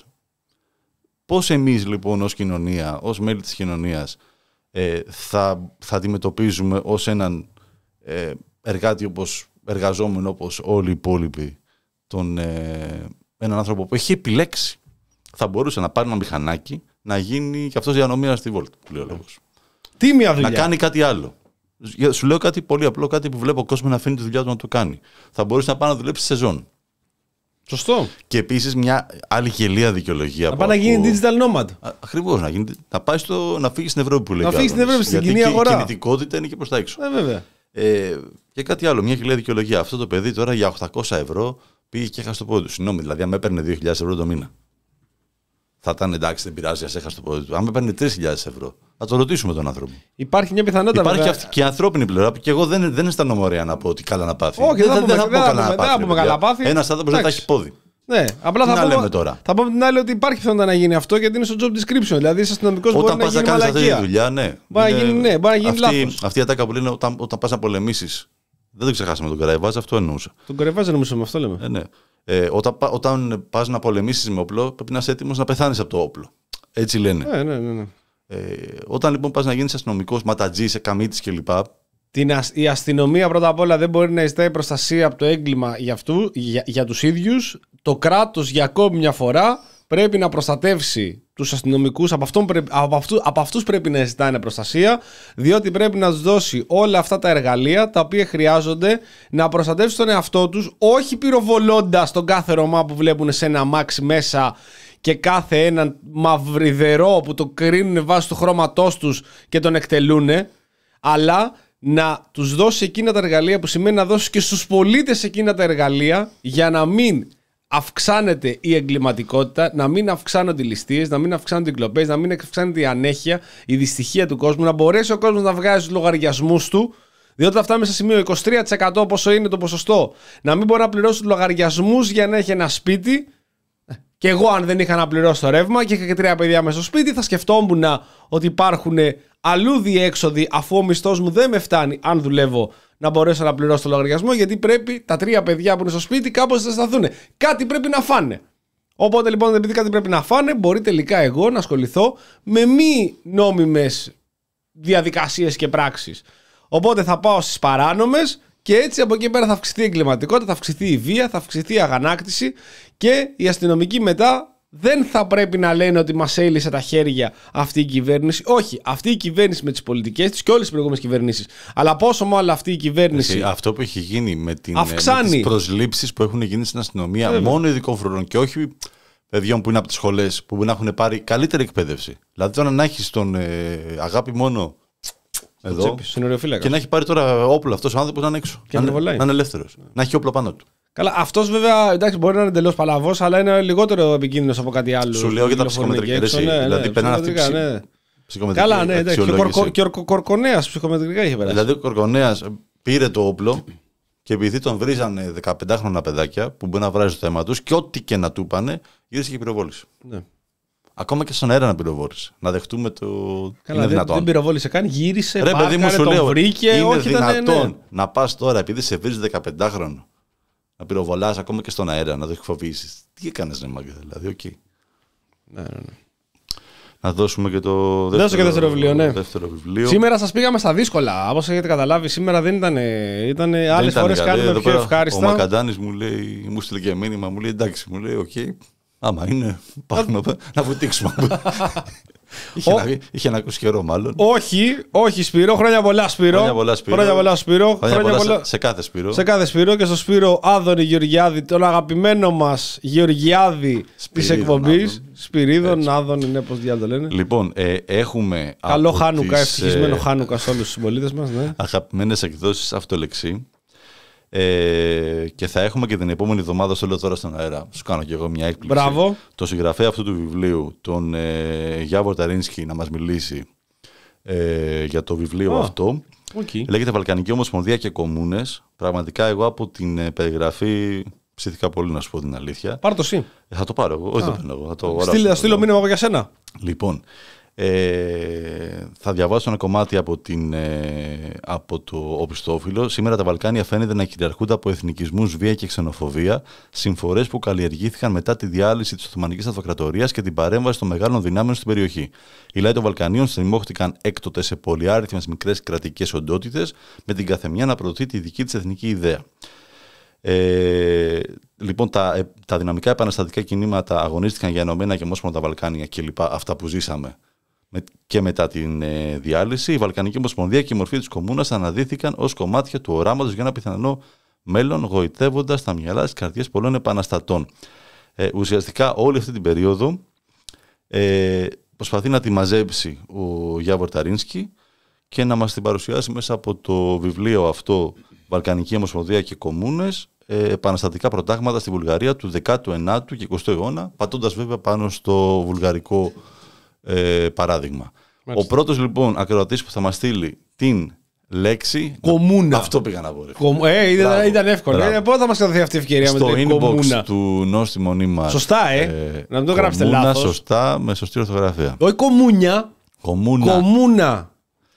ε, θα κερδίσει το βιβλίο αυτό Μάλιστα. και ευχαριστούμε και πάλι τις εκδόσεις ε, αυτολεξή Τώρα θέλω να πω ότι με έχετε κουρδίσει. Δεν έχω διαβάσει σχόλια γιατί δεν μπορώ να διαβάζω και ένα τέτοιο. Ε, με έχετε κουρδίσει όλοι για την επόμενη Τρίτη να είμαστε εδώ πέρα. Γιατί έχουμε, έχουμε, σήμερα είπαμε θα πούμε πάρα πολλά και είπαμε τέσσερα. έχουμε, έχουμε νικήτρια επίσης Κατευθείαν. Πρώτος- ε, ναι, αυτή στη- Είπε κομμούνα, το έγραψε σωστά. Είναι σωστά, Δεν ναι. είπε έχουμε, κομμούνια. έχουμε μία, δεν δίνω. Δεν δίνω όνομα στον αέρα που το έγραφε. OK. Okay. Το έγραψε λάθος. Όχι, εντάξει, δεν πειράζει. Εντάξει, ποιον μπορεί να το Καλά, δώσουμε. ναι. Στο λάθος το σωστό. Ποιος το στείλε πρώτος; Ε, το λάθος πρώτος. Τι να κάνω; Αχ, μου βάζεις δύσκολα τώρα. Εσύ είπες να το δώσουμε σε αυτόν τον το Ε, γράψεις. εδώ σωστά. γρα- θα δώσουμε αυτό που το έγραψε σωστά. Εντάξει, άντε, αυτό έχω πει. Λοιπόν, η Φωτεινή Αντωνιάδη, μη στέλνετε οι υπόλοιποι, έχει κερδίσει. Να μας στείλει αφού μας άκουσε, φαντάζομαι. Ε, γιατί ακούει. Την επόμενη φορά σε αυτό που το έχει γράψει λάθος, θα σου έχω Το κάνει από κρατάμε. πριν, θα σου κάνω πριν νόημα, δεν ξέρω με ποιο τρόπο, για να στείλεις πρώτος. Θα σου και δώσω ακόμη εγώ κι το αν λάθος, άμα το έχεις στείλει, θα σου το πω εγώ ότι ήταν σωστό. Λοιπόν, θα λι- βάζουμε κονέ. Φωτεινή ε, Αντωνιάδη να μας στείλει ε, μήνυμα με τα πλήρη στοιχεία και ένα τηλέφωνο, όπως έκανε και η Ελένη πριν, για να στείλουμε αύριο πρωί-πρωί Πουρνό, πουρνό. Πουρνό, από την πουρνό. αυγούλα. το βιβλίο. Αύριο φεύγουν και κούπες, οι οποίες είναι ναι, χρωστούμενες. ναι. Εσείς, επειδή δεν το είπα στην αρχή, έρχονται γιορτές. Μπορεί να τα πούμε και την επόμενη Τρίτη. Μπορεί και όχι, θα δούμε. Θέλει να κάνετε ένα δώρο. Με πήρε εμένα την άλλη φορά η φίλη μου εδώ πέρα, μου στείλε μήνυμα ε, η ζωή για να την ευχαριστήσουμε πάρα πολύ. Μου λέει, Ζάβαλε, τελείωνε. Έχω να κάνω δώρα. Πρέπει να πάρω κούπες. Λέω ναι, θα πάω στο Γιάννη. Πήγε στο Γιάννη, πήρε τις κούπες. Έχει κάνει παιδιά ένα δώρο, ένα μπαλάζ καταπληκτικό. Σε όσου το, το δώσε, τρελαθήκανε. Της έδινε το δώρο και λέγανε Συγγνώμη, ζωή, αλλά αυτά είναι τρέλες. Το Το είπε, λέει. το Αλλά είπε, το είμαι είπε στο σίγουρος, δώρο. είμαι σίγουρος. Είναι τρέλα. Αυτό το δώρο είναι τρέλα. Οπότε και αν τυχόν θέλετε να το δώσετε για δώρο, το δίνετε αυτό το υπέροχο δώρο να πίνουν τα καυτά τους αφεψίματα τις κρύες μέρες του χειμώνα και εσείς ενισχύετε την προσπάθειά μας που προχωράει αμύωτη. Λοιπόν, ε, από τώρα, Ναι. όποιος θέλει Όποιος θέλει. ε, να κάνει μία δωρεά στο Patreon ή στο Buy Me a Coffee της τάξης των ε, 10 ευρώ θα μπορεί να διαλέξει ε, να μας γράψει δίπλα αν θέλει να του στείλουμε ε, κούπα Ή τσάντα. Ή τσάντα. Τη Για τα τσάντα την ψώνια. έχω ρίξει στο YouTube. Μια τσάντα είναι για να κουβαλάνε καθημερινά τα πράγματά τους, στη δουλειά τους, στη σχολή κτλ. Στο Μασούντε τα πηγαίνετε. Στο Μασούτ. Άνοιξε καινούριο Μασούντι, διαφήμισε ο Άδενος Γεωργιάδης, στο δεν λέω πού, στο Grand Μασούντι. Παιδιά, καταπληκτικό. Κομψοτέχνημα, δεν είναι σούπερ μάρκετ. Αυτό είναι κοσματοπολείο. Ναι, ρε, ναι, τι, τώρα, αυτό είναι για. Δηλαδή, κάθε φορά που ανοίγει καινούριο κατάστημα, ο γίγαντας, ρε φίλε, τι κάνει; Τι, πο- πόσα, πόσα σου έχουν δώσει, ρε Γεωργιάδη, πραγματικά; Πόσα σου έχουν δώσει; Όποτε ανοίγει ο Μασούντι σούπερ μάρκετ, κατευθείαν να κάνεις διαφήμιση. Τι άνοιξε ο Μασούντι σούπερ μάρκετ. Μπορεί μέρη μιλιαρέση να πούμε, δεν ξέρω ποιος άλλος. Τι, τι, τι κατάσταση είναι με αυτό, ναι. Λοιπόν, Τελειώσαμε. έχουμε, έχουμε φτάσει στο τέλος. Σας πήραμε μονότερμα σήμερα Το με περίμενα να τα, περάσει με τα χωρίς- στενά χωρίς χώρα. Κουλαλή Βλαχόπουλο τόσο γρήγορα. Πέρασε πάρα πολύ γρήγορα η ώρα και δεν είπαμε και τίποτα το μεταξύ. Είπα, είπαμε τα βασικά, αλλά έχουμε αφήσει πά, πόσα και πόσα θέματα απ' έξω. Νικητής Δόμηνο Μιχαηλίδου με ποσοστό Κάτσε γιατί είμαι η μαλλού τώρα. 74%. 74%. Εντάξει, 19 τρίαμβος. Γεραπετρίτη, 6 Χιλιακάκη, 333 ψήφισαν. Ναι. 198 έχουν κάνει like. Α κάνουν μέχρι να κλείσω το stream. Και οι υπόλοιποι. και Και, οι υπόλοιποι. αν τυχόν δεν κάνατε στο stream, το κάνετε μετά, το λέτε και στους φίλους σας. Η εκπομπή παραμένει στο YouTube. Ανεβαίνει και όπου αλλού απο- ακούτε podcast. Spotify, Google Pods, Apple Pods και σε όλε τα αγαπημένε πλατφόρμες. Εκείνος και εγώ την Πέμπτη. Την Πέμπτη με τον Δημήτρη θα συζητήσουμε για την ε, επίσκεψη Ερντογάν, έχουμε πει. Μάλιστα. Με- Μας ίσως- έδωσε ίσως μερικά με κάποιον- spoiler εσύ ίσως με τώρα. κάποιον καλεσμένο, ναι. Ε, μ, να ψηφίσουν ε, άδωνη της εβδομάδας και στις Και, πλατφόρμες. και στο Spotify, ναι. και στο Spotify, για- αν και το αποτέλεσμα πάντα ίδιο είναι. Αλλά καμιά φορά στο Spotify φεύγει ο πρώτος, δεν ξέρω τι γίνεται. Ε, Θεό. δουλεύει έτσι. Δεν ξέρω. Αυτά. Σας ευχαριστούμε πάρα πολύ και που σήμερα ήσταν τόσο πολύ μαζί μας. Μας κρατήσατε εξαιρετική παρέα. Ελπίζαμε να σα μαυρίσαμε πολύ την ψυχή. Μας πήγε λογικά λόγω και της επικαιρότητας. Πολλές φορές δεν μπορούμε και εμείς να ξεφύγουμε να πούμε και έτσι καμιά ιδέα. Γιατί εντάξει, όπως έχουμε ξαναπεί, την εκπομπή την κάνουμε για την ακούσετε κι εσείς και να σας αρέσει. Και εμείς απ' την άλλη είναι και η δικιά μας η ψυχοθεραπεία. Ερχόμαστε εδώ πέρα, τα βγάζουμε κι εμείς από μέσα μας και σας ευχαριστούμε πάρα πολύ που για ακόμη μια φορά ακούσατε ε, την, την ψυχοθεραπεία μας. Χρωστάμε 50 ευρώ έκανα στον καθένα για τη, για τη συνεδρία αυτή. Οπότε πόσα 450 σήμερα, 50 ευρώ που σας ακούει Ναι, αλλά και όλοι εσάς χρωστάτε ένα πενηντάρικο σε εμάς. Οπότε είμαστε πάτσι. Μια χαρά. Είμαστε Ευχαριστούμε πάρα πολύ. Πάτσι. Πάτσι, πάτσι. Πάτσι. Άρα, πάτσι. Αντρέα Πάτσι. Άρα, Τι να Αντρέα, κάνει αυτή η ρε. ψυχή. Τον φάγανε χωρίς λόγο. Ναι, μου τι. Ε, η εκπομπή είπαμε θα παραμείνει YouTube. Το λέτε στους φίλους σας, την ακούτε όποιος θέλει να την ξανακούσει. Θα τα πούμε μάλλον την επόμενη Τρίτη. Κάποιες επιφυλάξεις είναι λόγω της εργασίας και λόγω του εορταστικού ωραρίου τα πράγματα λίγο στενεύουν. Οπότε θα- δεν, δεν ευχόμαστε από τώρα χρόνια πολλά και καλές γιορτές. Μπορούμε να τα πούμε την επόμενη Τρίτη. Μπορούμε να τα πούμε και τα σπίτια μας. Κάτι θα κάνουμε και να σε ευχηθούμε και τότε για να τα πούμε καλύτερα. Καλό βράδυ σε όλους. Σήμερα δεν είχαμε μαζί μας Κώστα Βλαχόπουλο και Δημήτρη Κούλαλη. Ευχόμαστε περαστικά Και χρόνια και πολλά. χρόνια πολλά στον Κώστα Βλαχόπουλο, στον, για, για το, το μικρό. μικρό, ναι. Ακριβώς. Χρόνια πολλά, να τον χαίρετε. Χρόνια πολλά και Σπύρο Μακαντάνη, ξανά πάμε και ξαναλέμε προηγουμένως. Σπύρο γραμμένο, όλοι οι Σπύροι και όλοι Ναι, όσοι ναι, γιορτάζουν. Σπυρίδων, Άδωνη, Γεωργιάδη. Ε, στα προσωπικά μας προφίλ μας βρίσκεται ό,τι θέλετε.